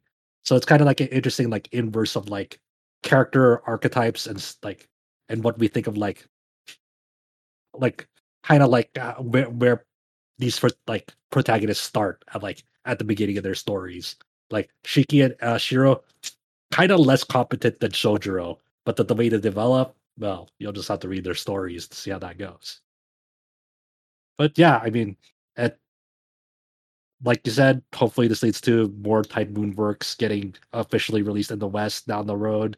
Hopefully Nasu gets around to like writing and releasing like the uh follow up to Witch on the Holy Night before like we all perish. I don't know. I, I don't know like what's the current state is. Like, okay, so Reddit says 110k doesn't seem like much, but when you think of visual novels, 110k for the you know like the previous sales number that that's a lot for that's a lot. That's a that's that's a really respectable number for visual novels. That's like don't don't let people like people's like public outlook like fool you. That's an impressive number for modern visual novels today for 110k, and like, that's like, it's still growing. Pop, like, like, uh, more... like like like like Tsukihime remake like just did like I think 500k alone like in Japan. And that's like that's like I like an unheard like absurd number like you know in modern visual novel sales.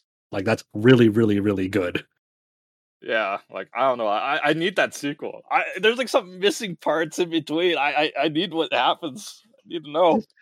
I forgot how many parts nasu envisioned uh which i think it was like three parts I forgot. Yeah, that's like what I heard from a Twitter post, but like so, I, I, never heard directly uh, from Nasu. I don't know what what. Yeah, uh, yeah. I, I, don't know if I'm ever gonna like live that long to like read all of it. I would love to, but I don't know at this rate. I don't know. I mean, you waited 10 years for, for English localization. Anything's possible now. Yeah, it's Pandora's box has like kind of been unleashed. Like I think about this like made that Super Robot Wars is now like kind of like a international like release, right?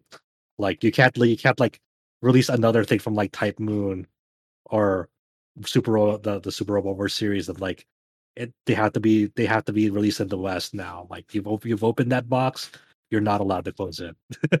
Please don't. Well, it's cool yeah, that yeah, we've had yeah. Two chances to talk about this game with back when it was first revealed that it was going to happen la- last year, and now Josh already has read it previously, and then uh, Chow getting hands on with the re-release just uh, this last couple of weeks.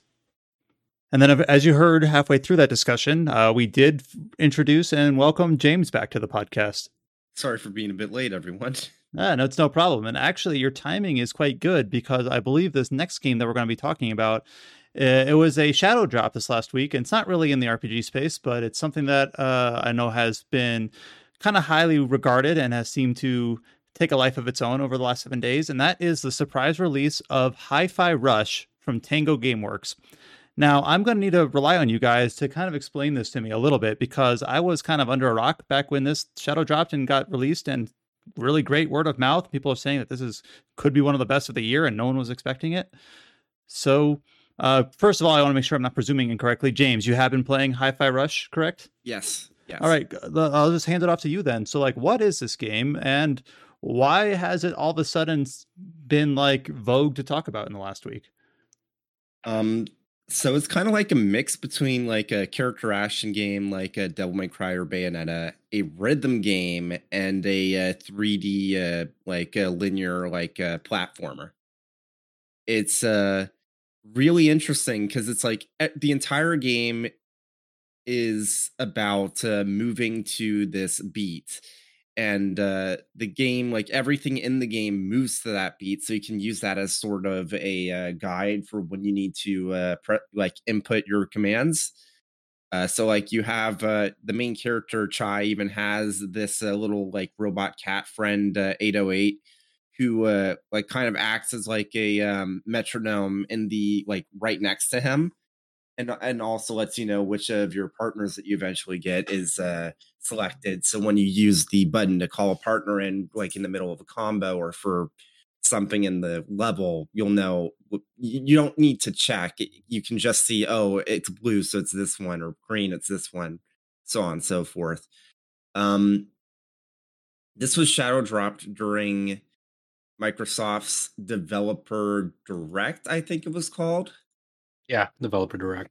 Yeah, Developer Direct. And they are like before it was announced, they said, Oh yeah, we're gonna be showcasing four games today. Redfall, uh, Forza, uh, Minecraft Legends, uh, what was the fourth one? Uh, but anyways, there ended up being a fifth one in um so people nobody knew that Tango was working on this, especially fourth one was Elder Scrolls Online. Ah, gotcha but yeah, nobody knew that Tango was working on this, and a lot of people were really surprised that they even released something like this because the like the last like like the games they've released have been e- the Evil Within one and two, and most recently like Ghostwire Tokyo, all of which have a similar like horror vibe to them. And out of nowhere, they just completely shadow drop a game that it wouldn't be like uh, it wouldn't be misplaced to compare it to something like Viewtiful Joe or something. It's really interesting. Yeah, it's it's uh, definitely like the like the first of their portfolio. Like the like have this color profile, this color palette. It's like it's such a nice upbeat vibe to it. Like it, it, it honestly it makes me happy just playing it, just like seeing it. It's like because we've seen like so many games like kind of take on this downtrodden sort of like like visual style to them. While this was like very full of life, very vibrant. Very it's yeah. very nice between the vibes and the gameplay and like pretty much everything about it, people have been making jokes about how this feels straight out of like it feels like a GameCube or a PS2 or an original uh-huh. Xbox game. And I can completely see what they mean because it definitely has a bit of that like feeling like people like after like people like when they were playing it realized, you know, this reminds me of not just a Capcom game, but a Clover game. So people uh-huh. looked into it and it turned out that the so the director is John Johanas, but the lead game designer on the game, based off the credits, was actually like he he was the director of Viewtiful Joe too. Oh wow! So, well, I guess that makes sense then. yeah, it, it shows the, the this game like uh, like uh, the basic setup for this game is like you're you're this character main character Chai, um, he, he's off to like kind of be a rock star. That's his, his dreams and aspirations so he go he kind of finds himself in like in a weird situation where like that like there's like the society that he's in where like they're they're kind of like rated almost and like he's kind of like bottom the barrel um it like uh he's like this to be a garbage collector and like and like they kind of retool their workers to become like robots. But by some uh, by chance, you know, uh, his uh, MP3 Walkman player uh, gets dropped on him right before he's about to get like uh, pressed to become a robot, and like what ha- sort of happens is like he gets his robot arm and like the and like his uh, MP3 Walkman player is like imprinted into like directly into like his chest. So like that that all justifies like why it's like it's a rhythm game. It's like narrative. It, it makes sense narratively. Like you're going to the beat of like whatever's playing in your chest, and like and obviously like you're considered a defect, so everyone's like out to get you. And that's like kind of like the base uh, the the premise of the first stage. So it's like a lot of the first stage like kind of introducing you to the concepts. That's all. I've only beaten the first stage, but like it like it made a very strong impression on me already. Of like you know you're you're you have your typical um switching up between uh, light and heavy attacks, and they uh, they all go by a beat. So like there's like a certain beat that uh that's uh, tutorialized to you. Yeah, there's a lot of different combos. There's a lot of different abilities you eventually get access to. Like you can get a parry, you can juggle enemies with one of your partners, you can uh uh, there, there's all sorts of things. There's a bunch of different like air combos. There's like eventually you get access to combos that don't end on a beat hit, so you can, can, can like if you're in the middle of the air, you can use that combo and then just continue on because like so the way the combat works is that most combos and again it's since it's a rhythm game it's like rhythm based and there's some combos where it's like they kind of contextualize like how like if you do some combos in like character action games like uh Devil May Cry, sometimes there's going to be combos where you want to like hold off attacking in the middle of a string for just a little bit to get a slightly different like uh, combo. Uh, that's uh, like contextualized here as like, oh, you're you're it's like you're doing a rest, like a musical rest, and then you're continuing on the combo that way. And uh, a lot of these combos end with something called a beat hit, which is kind of like a wicked weave from Bayonetta 2, where you end with a super powered attack if you like time this uh like um basically this QTE, like um and like if you time it right. And then um eventually you get access to stuff like, oh, you can expend some of your meter to uh use your partner uh, with the beat hit to do like a kind of like a finisher with them that's flashier and does more damage. And then there's like there's a lot to the combat system. It's kind of insane. Yeah, and, and it's, a lot of fun to learn. But like even like if you're like me and you're like not like the best with like rhythm games, like being on the beat, like being on the beat like gets you like bonus damage and it's very helpful. But like even if like you're missing like you know the beat sometimes, like you're not like super punished for it or anything. Like you can still do your combos and still like play it like a character action game, and and like you know and and you don't have to like be like a master at rhythm games to like kind of like just be competent at this game. Like uh, like uh, me, I'm like still like not like great at like doing like like the the just timings or anything like that. But like it, like, it's it's still very playable to me. It's still very fun, and it's like it's it's it still feels so gratifying. Like you know your hits still feel how like have that sort uh sense of weight, and they can like feel like like you know your hit uh hits are like doing impact to the enemy and like doing damage and like you're not being you're, you're like you're, you're not totally left out in the dust if like you can't like like get it always right, like I know to the beat, which is nice. Like I, I, I like like I feel like some games like heavily punish you for like not being able to like be always on the beat. You know, I think of like stuff like uh, like what like I think of like um it, it kind of reminds me of um it's this kind of like a weird uh, a, a weird um comparison, but like I think of like DMC Devil May Cry of like not having like the right like, the right weapon types for certain enemies that they just bounce off. So it's like, oh, like it feels really bad to like my weapons just bounce off because like I didn't have like the right weapon type equipped. It's like no, like this one, like you can still like hit your enemies and it still feels good to like like just playing it like more like a, a standard action game. But just you know, really fun and I'm really uh uh looking forward to like playing more of it uh down the line.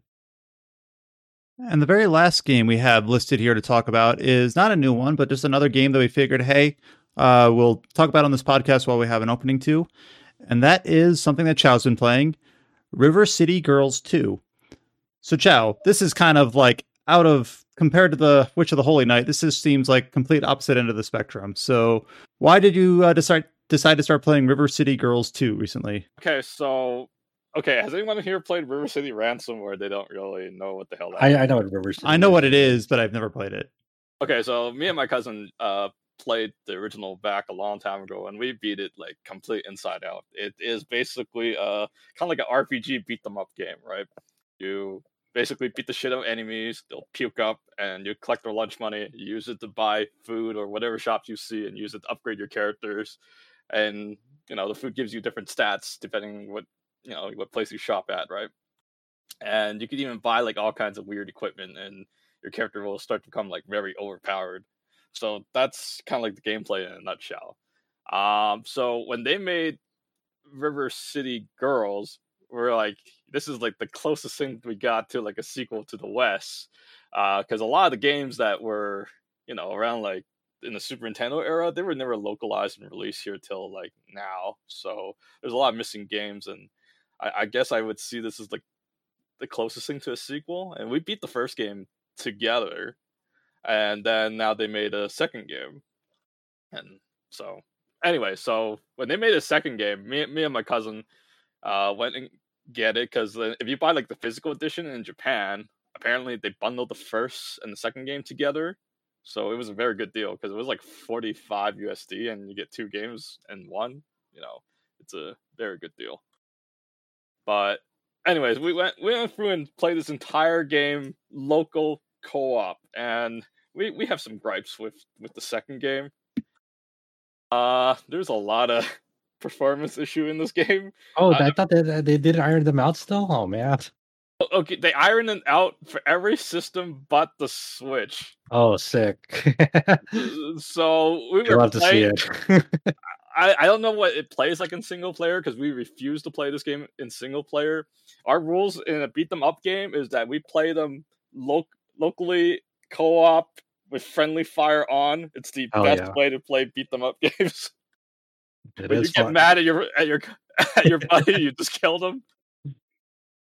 It's it's the total right way to play it. This game's uh, been out for a while though. I'm kind of surprised it hasn't been patched yet. Like, I mean, I mean, I assume maybe it's been patched, but maybe not patched enough. For not patched enough. Like, I, I, don't know. Like, we have some very awful experience playing together because a lot of reviewers I heard they they were only playing on single player, so they're probably not experiencing the shit that we see. Like, sometimes the game drops down to like 15 FPS. Mm. Sometimes like mm. there was like input lag so bad that my button didn't respond for like five seconds. You'd love to hear it from a beat 'em up. and I'm like, oh my god, you know, it's like, what is going on here? Uh, there, will you guys migrate to another system, or you're just gonna write it out? We're just gonna write it out. My cousin doesn't have any other systems but a Switch, so we had to be on the mm. Switch, you know. But like, besides that, like as a sequel for this game, it's more like it, it's kind of the same old. I think people were complaining the first game was too short, so they made like this game had like a ton of side quests in order to get to your destination like actual RPG. You'd be like trying to get to like one destination and they'll be like, "Hey, it's like this place is blocked, but I want you to go backtrack like miles away and collect six ghost pepper to burn down this this vine to to get through." It's like a lot of these like backtracking fetch quests to like draw out the game like like four times longer than it needs to be. Jesus. Like, some people like that, but uh, we we sure didn't. Uh, huh. So uh. Eh, it always plays the same, but like I think the combos are a lot more streamlined, so they're a lot easier to perform. Like if you know, um, because I, I want to. Uh, I mean, not not really related to like River City Girls too, but like when I think when I think of like a River City Ransom, I like I want to I want to get that Three Kingdoms River City Ransom game down the line. Like that looks fun. It's like uh, on Steam. Like a lot of Kunio games are usually pretty decent, right? Or uh Kunio uh, yeah. is oh, yeah, I, I, I, forgot is Kunio River City Ransom or no? Yeah, yeah, yeah. Okay, okay, yeah. I, uh, Kunio is uh okay. So back when they were okay, I think the original game River City Ransom was localized, uh, or the original Japanese title was like some hot hot blood downtown brawl. I think that was the original okay. Japanese title or something. Like it was translated literally or something. It got localized. It's called River City Ransom because it, it's like the whole city got renamed to River City, and all the characters got Americanized names, like from Kunio to Alex, Ricky to Ryan. Ah, the four kids. Uh, yeah, the four all, kids formula. So good. They all, they all got different names, and yeah. What, what's your four kids name, Chow? What do you think if if four kids were to localize you? What would be your name? Dad. Chad. Chad. Chad. I like No, that I, I- thing. like I, I was like I was making dumb jokes back when I was make, watching Gundam back in the day. If mm. our kids got hold of Gundam Seed, Kira's name is gonna be Keith. Oh, that's gonna be his name. Hell yeah. He's gonna be Americanized. How do you how do you how do you localize Athrun, dude? How, how would you do? Afrin. I like how this is actually going to be topical for the thing we'll talk about next in a small way. But yeah, like oh yeah, they even okay. So if you're into like Data East games, there's a lot of cameos and fourth wall from Data East reference. Like there is characters from Combat Tribes. Uh, that's a that's a beat them up game from Data East. We, we oh god, yeah. I, I I barely like recognize that. I'm like, oh yeah, I, I kind of re- recognize that name. Me and my cousin love this game because it's kind of brutal for Super Nintendo days. Because every time you beat the shit out of someone, you immediately kill them. You have to smack their head in the in the floor. Hmm. So that's how you play Combatribes. Uh, it's pretty violent for a Super Nintendo game if you think about it. But yeah, yeah, that's that, that's definitely something that would not fly back in the day. but then there is uh, what is it? There's obviously a lot of Double Dragon reference in this Mhm. game. Uh, one of the characters that you get to play in River City Ransom Girls 2 is Marion. Marion is the girlfriend from from uh, what's it? The Double Dragons, the Oh yeah, yeah. uh, Billy and Jimmy's uh, girlfriend. She gets Mhm. kidnapped in the first game, and then she gets fucking straight up murdered in the second game. They, they did like some cameo things for River City Girls too, like like some like summons like there's like like some Guilty Gear characters, like I think like Sol and I, I haven't encountered Sol yet, but a lot of the shopkeepers are like reference from other game, and I didn't really get all of it. Like this game has a lot of fourth wall humor and a lot of Mm. like meta jokes, right? Uh, like some some of them might not land. It's like because it's extremely like fourth wall breaking, right? It'll be like some one of the characters will be talking about their sad flat like sad story, giving you like this long flashback. Like, oh yeah, that sounds cool. It's like Yeah. no, do, do the Forspoken characters show up in this one? uh, what would that be? Uh, Frey and Cuff. Do they show up in River City Girl, Girls too? Uh, no. All right. Okay. Yeah, there's a lot of fourth wall humor, and that might not sit well for everybody. Because I think what pissed off a lot of people with the first game, even though it's kind of like really well received, it's the the meta ending. There was a very like kind of ending that pissed off a lot of people. I'm not sure they patched that ending out or something, but the ending was like this fourth wall meta joke where the main character's girlfriend from the original, like from the Super Nintendo days, Mhm. were the like were the were the secret bosses Oh, and the character Oh. that you're playing are these like girls that are just obsessed with their boyfriends they're not their actual girlfriends and Dang. the shit of the og girlfriend from the super nintendo game that's What? basically the the humor and the and when they see the when the guy sees the girl they're like who the hell are you guys you know Dang.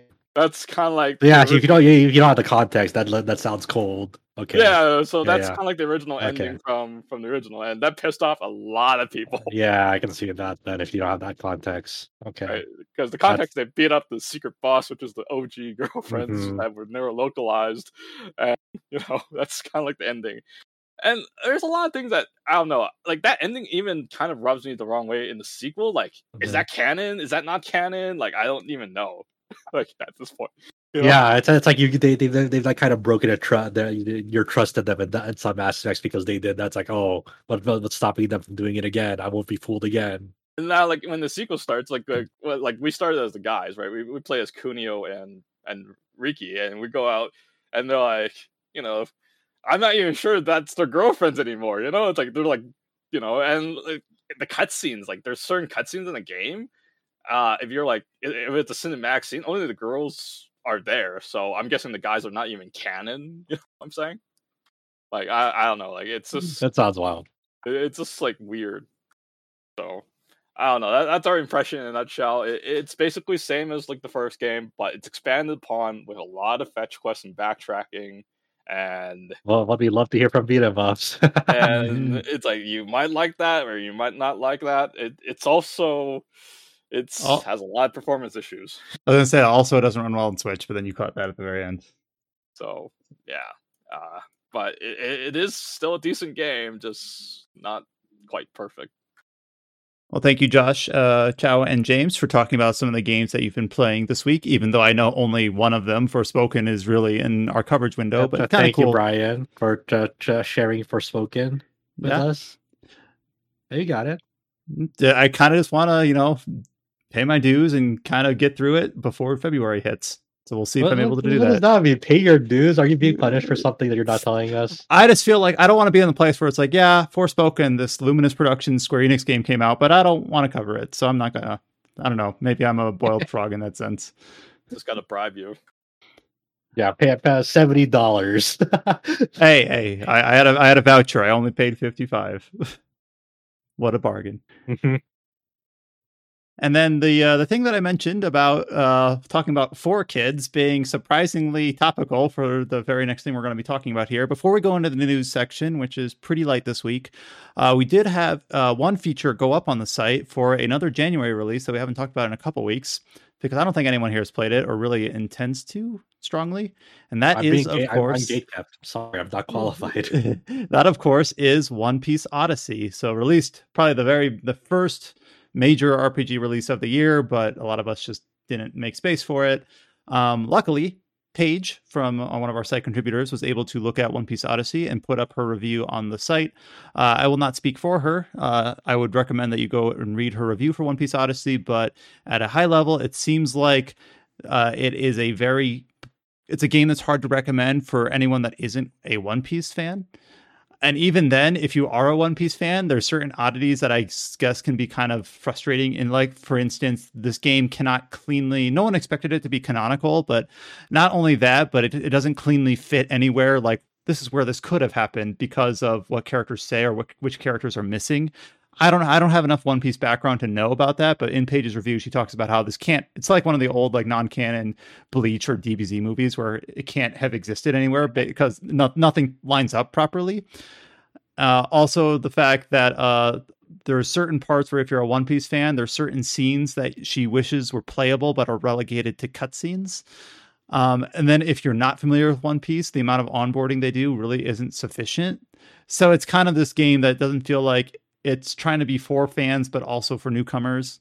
At least that's my impression, having re- read through her review. Um, She's also just not a big fan of just the RPG progression and combat, mm-hmm. just like the game itself. yeah, she she describes it as bland, so not terrible, mm-hmm. but just unfortunately still waiting for that like big major licensed RPG. Uh, I feel like when this game was first announced, we're like it's gonna be the fairy tale RPG, only one piece this time. And unfortunately, it seems like it kind of fell in that same sort of bucket where it's like, yeah, it's a fun IP RPG, but doesn't really expand past that limitation. But that's it's that's a, just a nice thing for One Piece people, at least. You know, if you're really into One Piece, I'm sure you you know you, this is a nice treat for you. Maybe mm-hmm. you know, but you know when Paige told me, "Oh, this will make sense if you watch 600 to 700 episodes of the anime," I'm like, "Cool." I've mm-hmm. never played this game. of course, that's just one person's impression, but that's all a review is. So go ahead and give Paige's review on uh, One Piece a read up on the site. And maybe in the future, one of us will play through it, or we'll get Paige on the podcast, or we'll talk about it, you know, way down the line at the end of the year. We'll see if we have time to make space for One Piece again. Uh, but a fun little curiosity. It's kind of cool to see a big RPG with, you know, uh, Bandai Namco's backing behind it. Unfortunately, it just seems like it's a little bit uh, kind of not for anyone that isn't quite already a diehard fan of the IP. But we have the review up on the site if you're interested. I need I need my Bleach Odyssey. How about that? Yeah. You know, didn't I say back then that it's like it can't be good because I have never played a good RPG adaptation from a from a manga or anime. What is what is the best shonen anime RPG adaptation? Ooh, that's tough, dude. I don't know. Is, is it I hmm, I don't know. It sort of reminds me of. It's not quite the Dragon same, Ball but... Z Legacy of Goku too. Ooh, okay. Probably.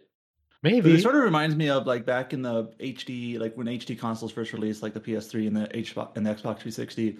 Um, any sort of like superhero game, like prior to that point, was just like really bad.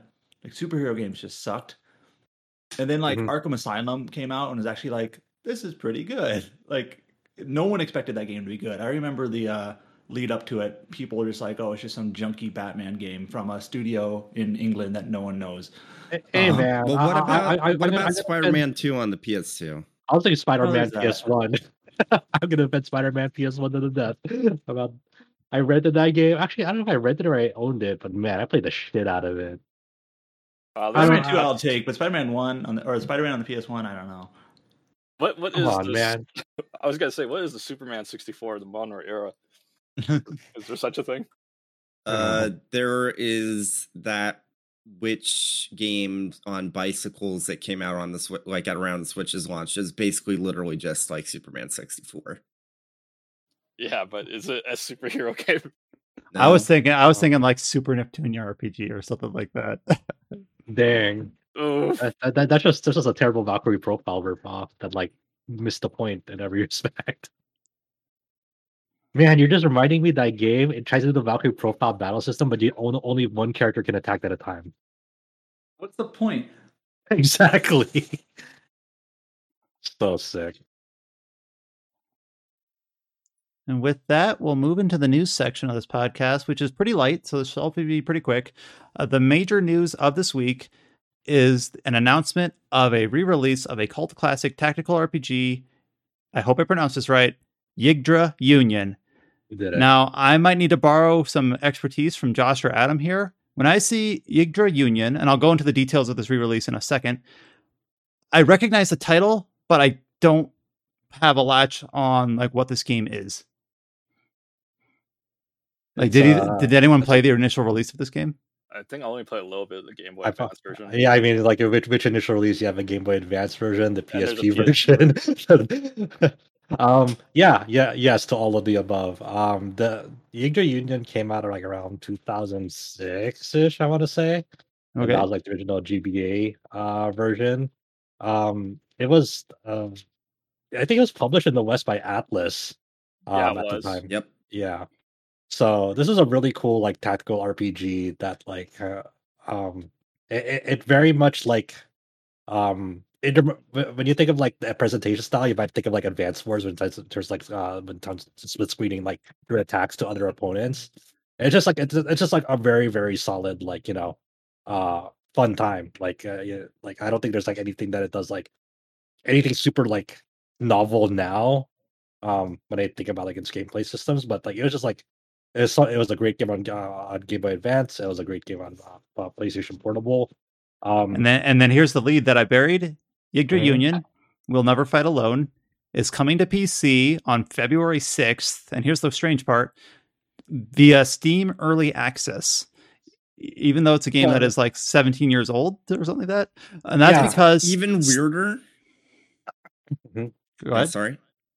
Uh, no, it's ahead, even James. weirder because they they're outright saying, yeah, the port itself is basically going to be finished. We're just spending the early access period to do like finishing touches on it, get some feedback for whatever features and like bug reports that are coming in, which essentially means that when this PC port drops, it's going to be about as probably as bare bones as some like Japanese PC port, like indie game PC ports have been in the past, but they're like committing to bringing it up to snuff.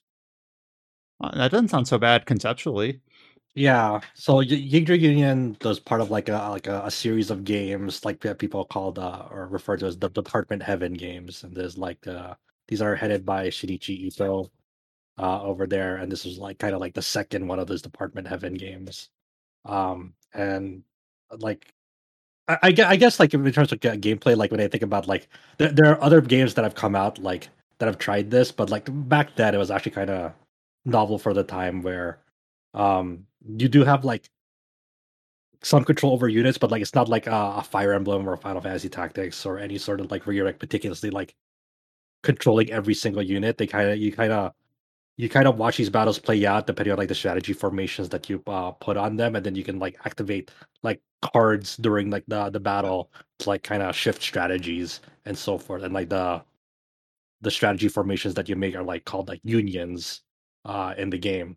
So like in that respect, in that respect, the strategy RPG aspect, it's like it's like an indirect form of strategy RPG uh, uh in this game where like your plan your pre-planning and planning is like sort of more important than like the the every like meticulous move that you do uh in it.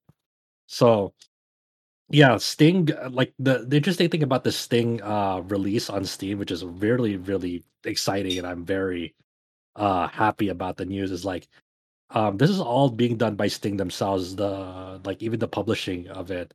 So it makes you think that like, are we gonna are we gonna see like a new English translation uh, of this game? Um, to this new release because I can't I can't imagine they can though like you know Atlus will allow them to use their their script of it. You know.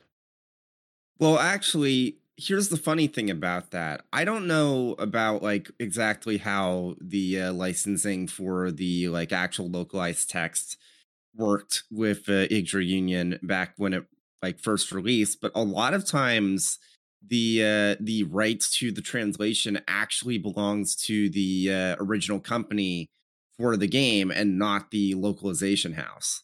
Mm, Yeah. so so that yeah. so that's why you'll actually sometimes uh, see some games that are released by a different company using a script from a previous uh, localization. Like when Dotemu released uh, Ys one and two on mobile, it was using the Xseed script. Oh, okay. Yeah, so, So- I'm, I'm I'm really interested to see like what like if if people like you know we'll do the the compare contrast and see like if they're using just the same script or like they uh And- and I mean, it. I mean, we even have an example like recently with uh, the Utawarerumono PC ports. Uh, those are based off of the uh, Atlus and NIS America scripts, respectively.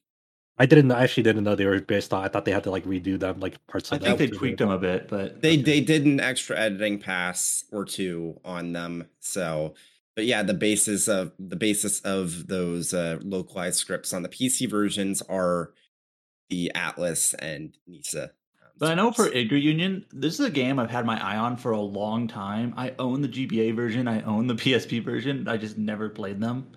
And I remember thinking when the game got announced for Switch like two or three years ago, I, I remember even, I'm pretty sure we talked about it on the podcast. We're like, well, who's going to localize it? Like, or who's going to publish it in the West? Because Yeah. is it going to be Atlus? But probably not, because because that was before the the original release was before Atlus was part of Sega, and now the other part of Sega, they don't really publish anything that's not Atlus or Sega anymore.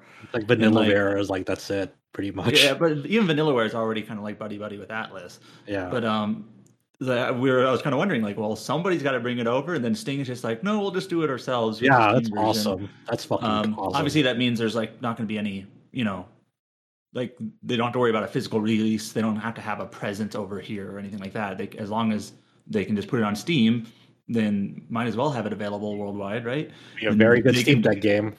Yeah. so, Yeah.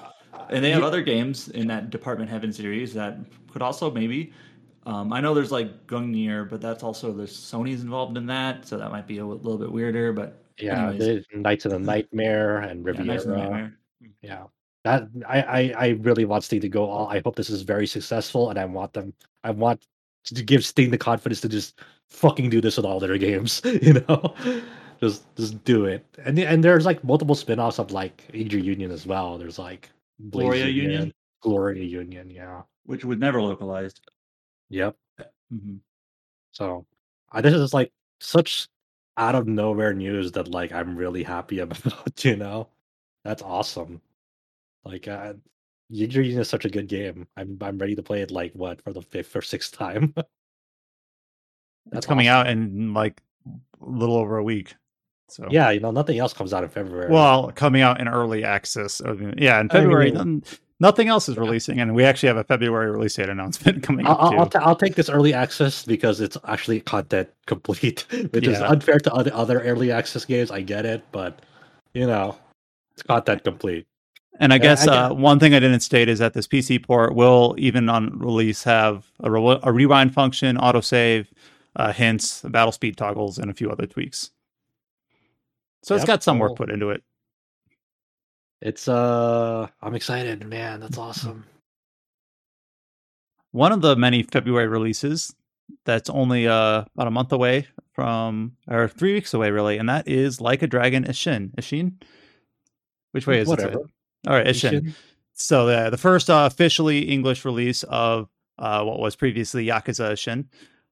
As we've gone through the marketing cycle of this game, we've gotten trailers for the combat, for the different uh, combat styles, things like that. The most recent gameplay trailer that we got is for the Trooper card system, which are basically uh, buffs that you assign to the combat styles to increase their power or gain extra experience.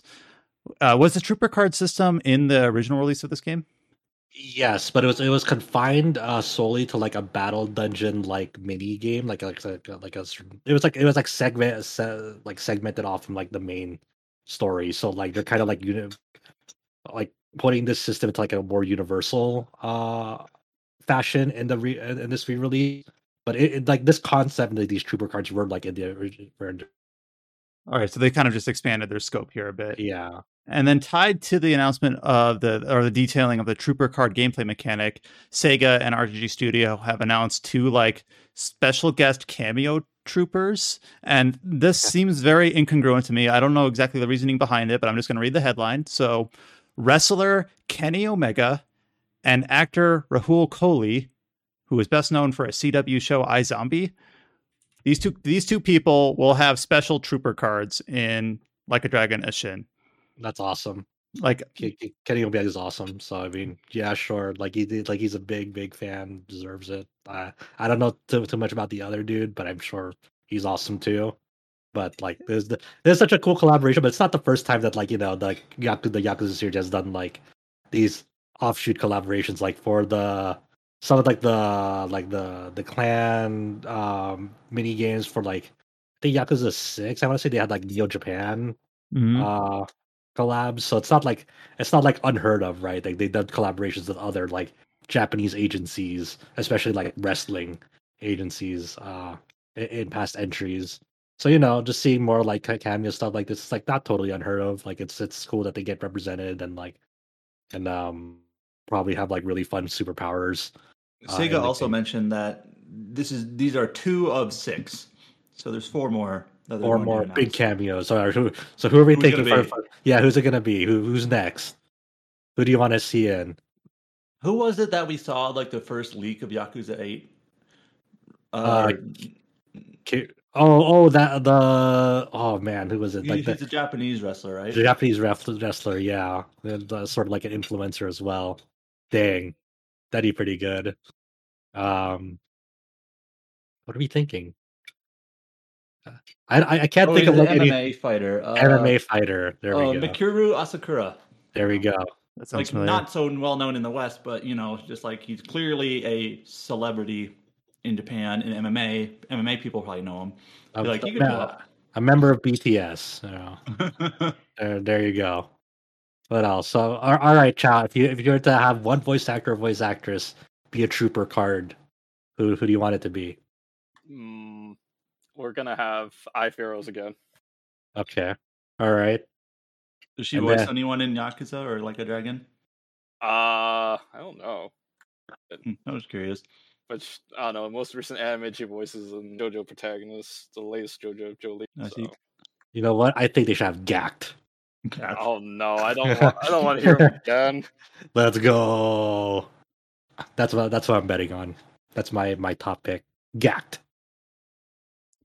And then the uh, the next piece of news that we've got is a departure from BioWare, which unfortunately I feel like is a bit of a broken record. It's so let me just read the headline first. So Mac Walters, who was a writer on Mass Effect 2 and 3, has revealed in a LinkedIn post that he has left the company and he hasn't uh, he left in late 2022.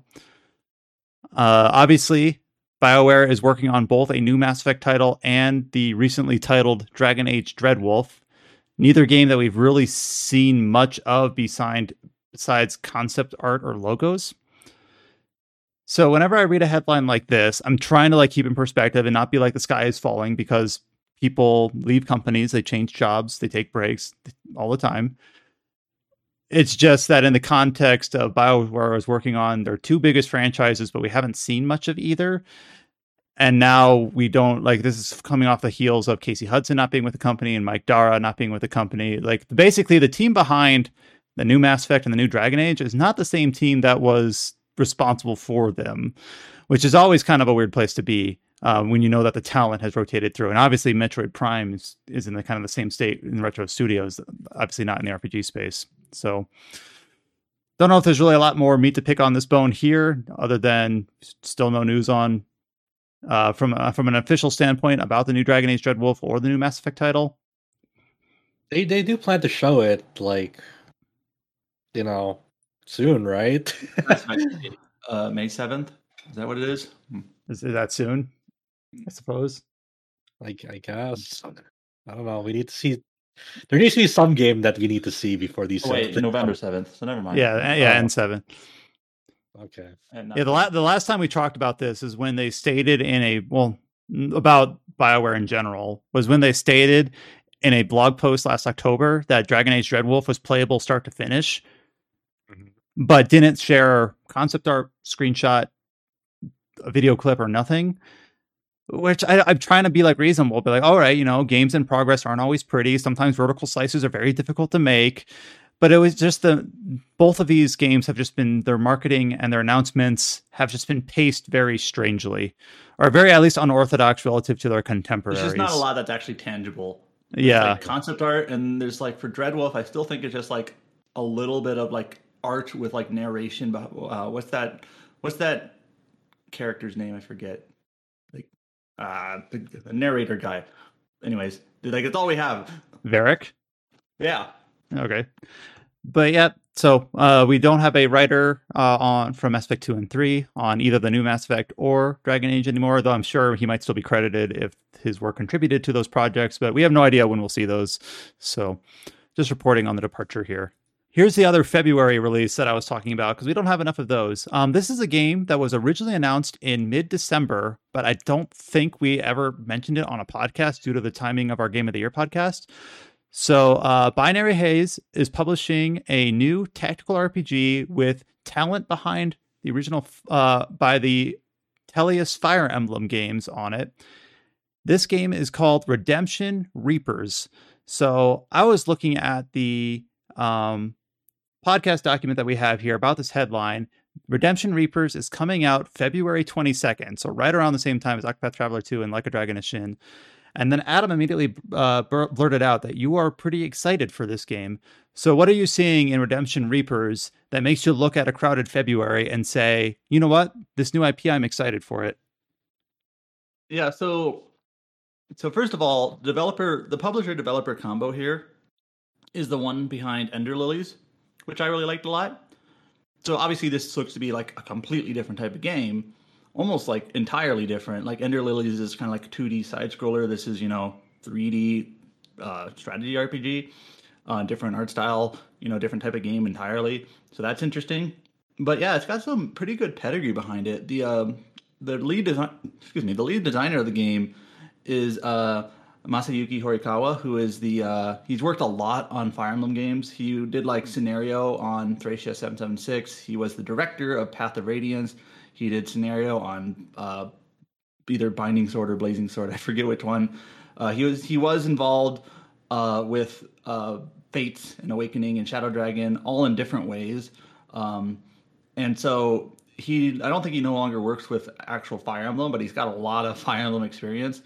So this game, if you look at it and you see like this kind of looks like an off-brand Fire Emblem, it's like well, it's more than just that. It's literally got like Fire Emblem DNA and how it's being designed. Um, and it looked interesting. Uh, the scenario writer, let me look it up here. It's uh, someone behind uh, the Metal Gear Solid series. Yeah, it's uh, Tomokazu Fukushima. Yep. And then also music by Ray Kondo, who's done some Fire Emblem music, I believe Awakening, as well as uh, Bayonetta. So uh, got some key, you know, creatives behind it. And I liked what they, you know, what the development studio did with Ender Lilies. So she's like, you know what, I'm interested in this. It looks like classic. It looks like almost like a Fire Emblem game, just with not an anime art style, but more like a I wouldn't say grim dark, but kind of lightly grim dark uh, art style to it. More realistic uh, in a sense. Um, but... I don't know, Adam. They don't look like VTubers, so I don't know if I can get invested. So yeah, I'm interested. I'm I'm curious to, to check this out. Uh, it releases late February for uh, PlayStation 4, Nintendo Switch, and PC. So. Yeah, it, it looks really cool. I mean, I'm I'm definitely open to giving it a shot once I get a free, a free time to like give it a shot. What is free time? yeah, good thing this is releasing in a month that nothing else is releasing. Yeah, thank God. It's one of those things where there's enough Fire Emblem likes where that alone isn't enough to be like, ooh, don't have enough of those. But when you mentioned that pedigree behind it, it's all right, maybe pay attention to this one. That's kind of what might set this apart from something like Lost Eidolons, which released last year that I haven't still haven't made time for. It's kind of an interesting thing, right? Because like this is like the type of project that you think would like get like like, like uh, some sort of like crowdfunding campaign first. mm, that's, that's, what, that's what it kind of feels like, even though obviously it clearly didn't. Yeah. So interesting. It's kind of funny looking at some of the like this Masayuki Horikawa's credits. Now this is where Moby I'm using Moby Games, which is a great resource for this, and sometimes they get the kanji mixed up. But apparently he also worked on Kingdom Hearts 3 as a level designer. That's interesting. Huh. Hmm. It might be like a sim it, it, might be an error and it might be like a person with a similar name, but um yeah, I'm just looking at his credits.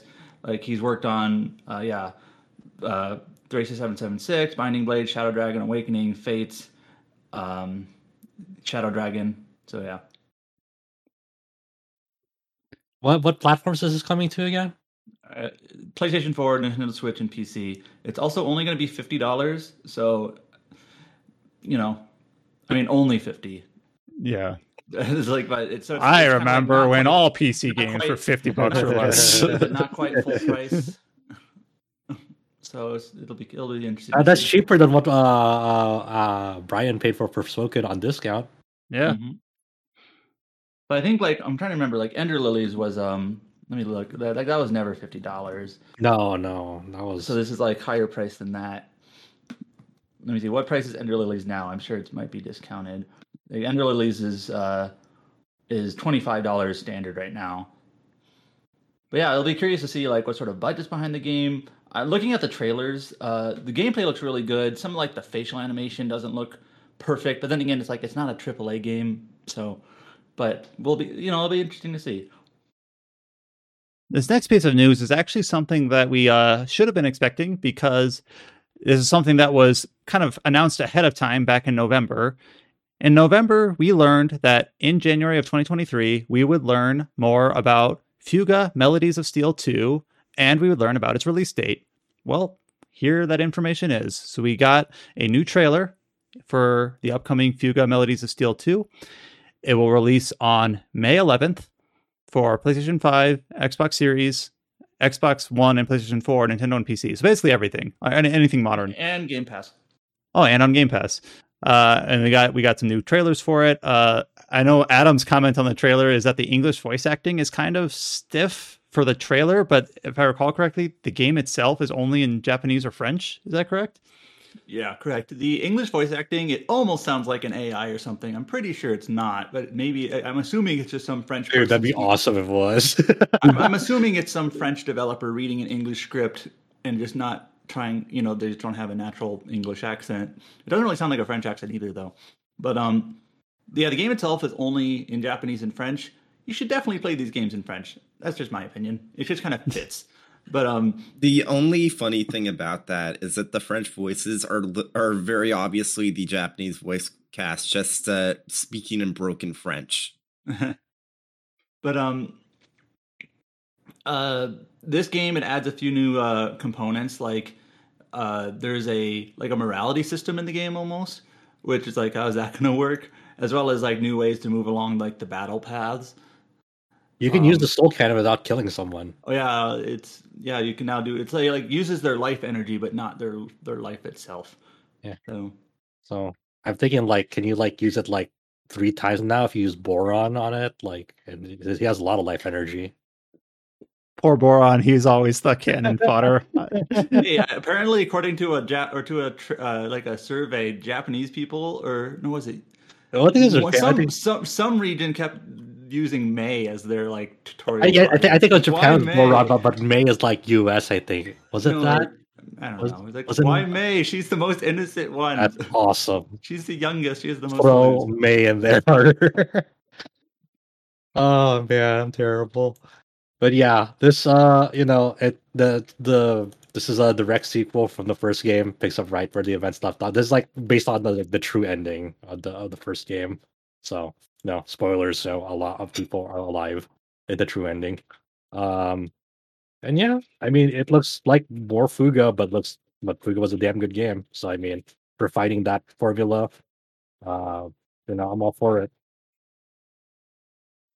And the last piece of news, uh, Adam kind of covers this on a yearly basis, and I don't think anyone here is on this game enough to really speak to it in depth. But Bethesda has announced that a new update for the Elder Scrolls Online will release in June. That is the Elder Scrolls Online Necrom. And I know that they make these updates pretty much yearly, so I'm not sure if expansion is the right term or if they're more just kind of like packaged DLCs. Uh, in that case, like the line's blurring anyways, but it looks like it's basically two chapters that take place in the Morrowind region. Uh, if you're playing Elder Scrolls Online already, you probably can know more of what's in this update than we do. But from a high level, it just looks good that this game is still chugging along and getting frequent updates and is getting a lot of support from from Bethesda. And we'll have another update this summer to for players of that game to dive into. I don't know when putting the news post together, Adam, if you saw anything that was worth highlighting here. It's Morrowind again.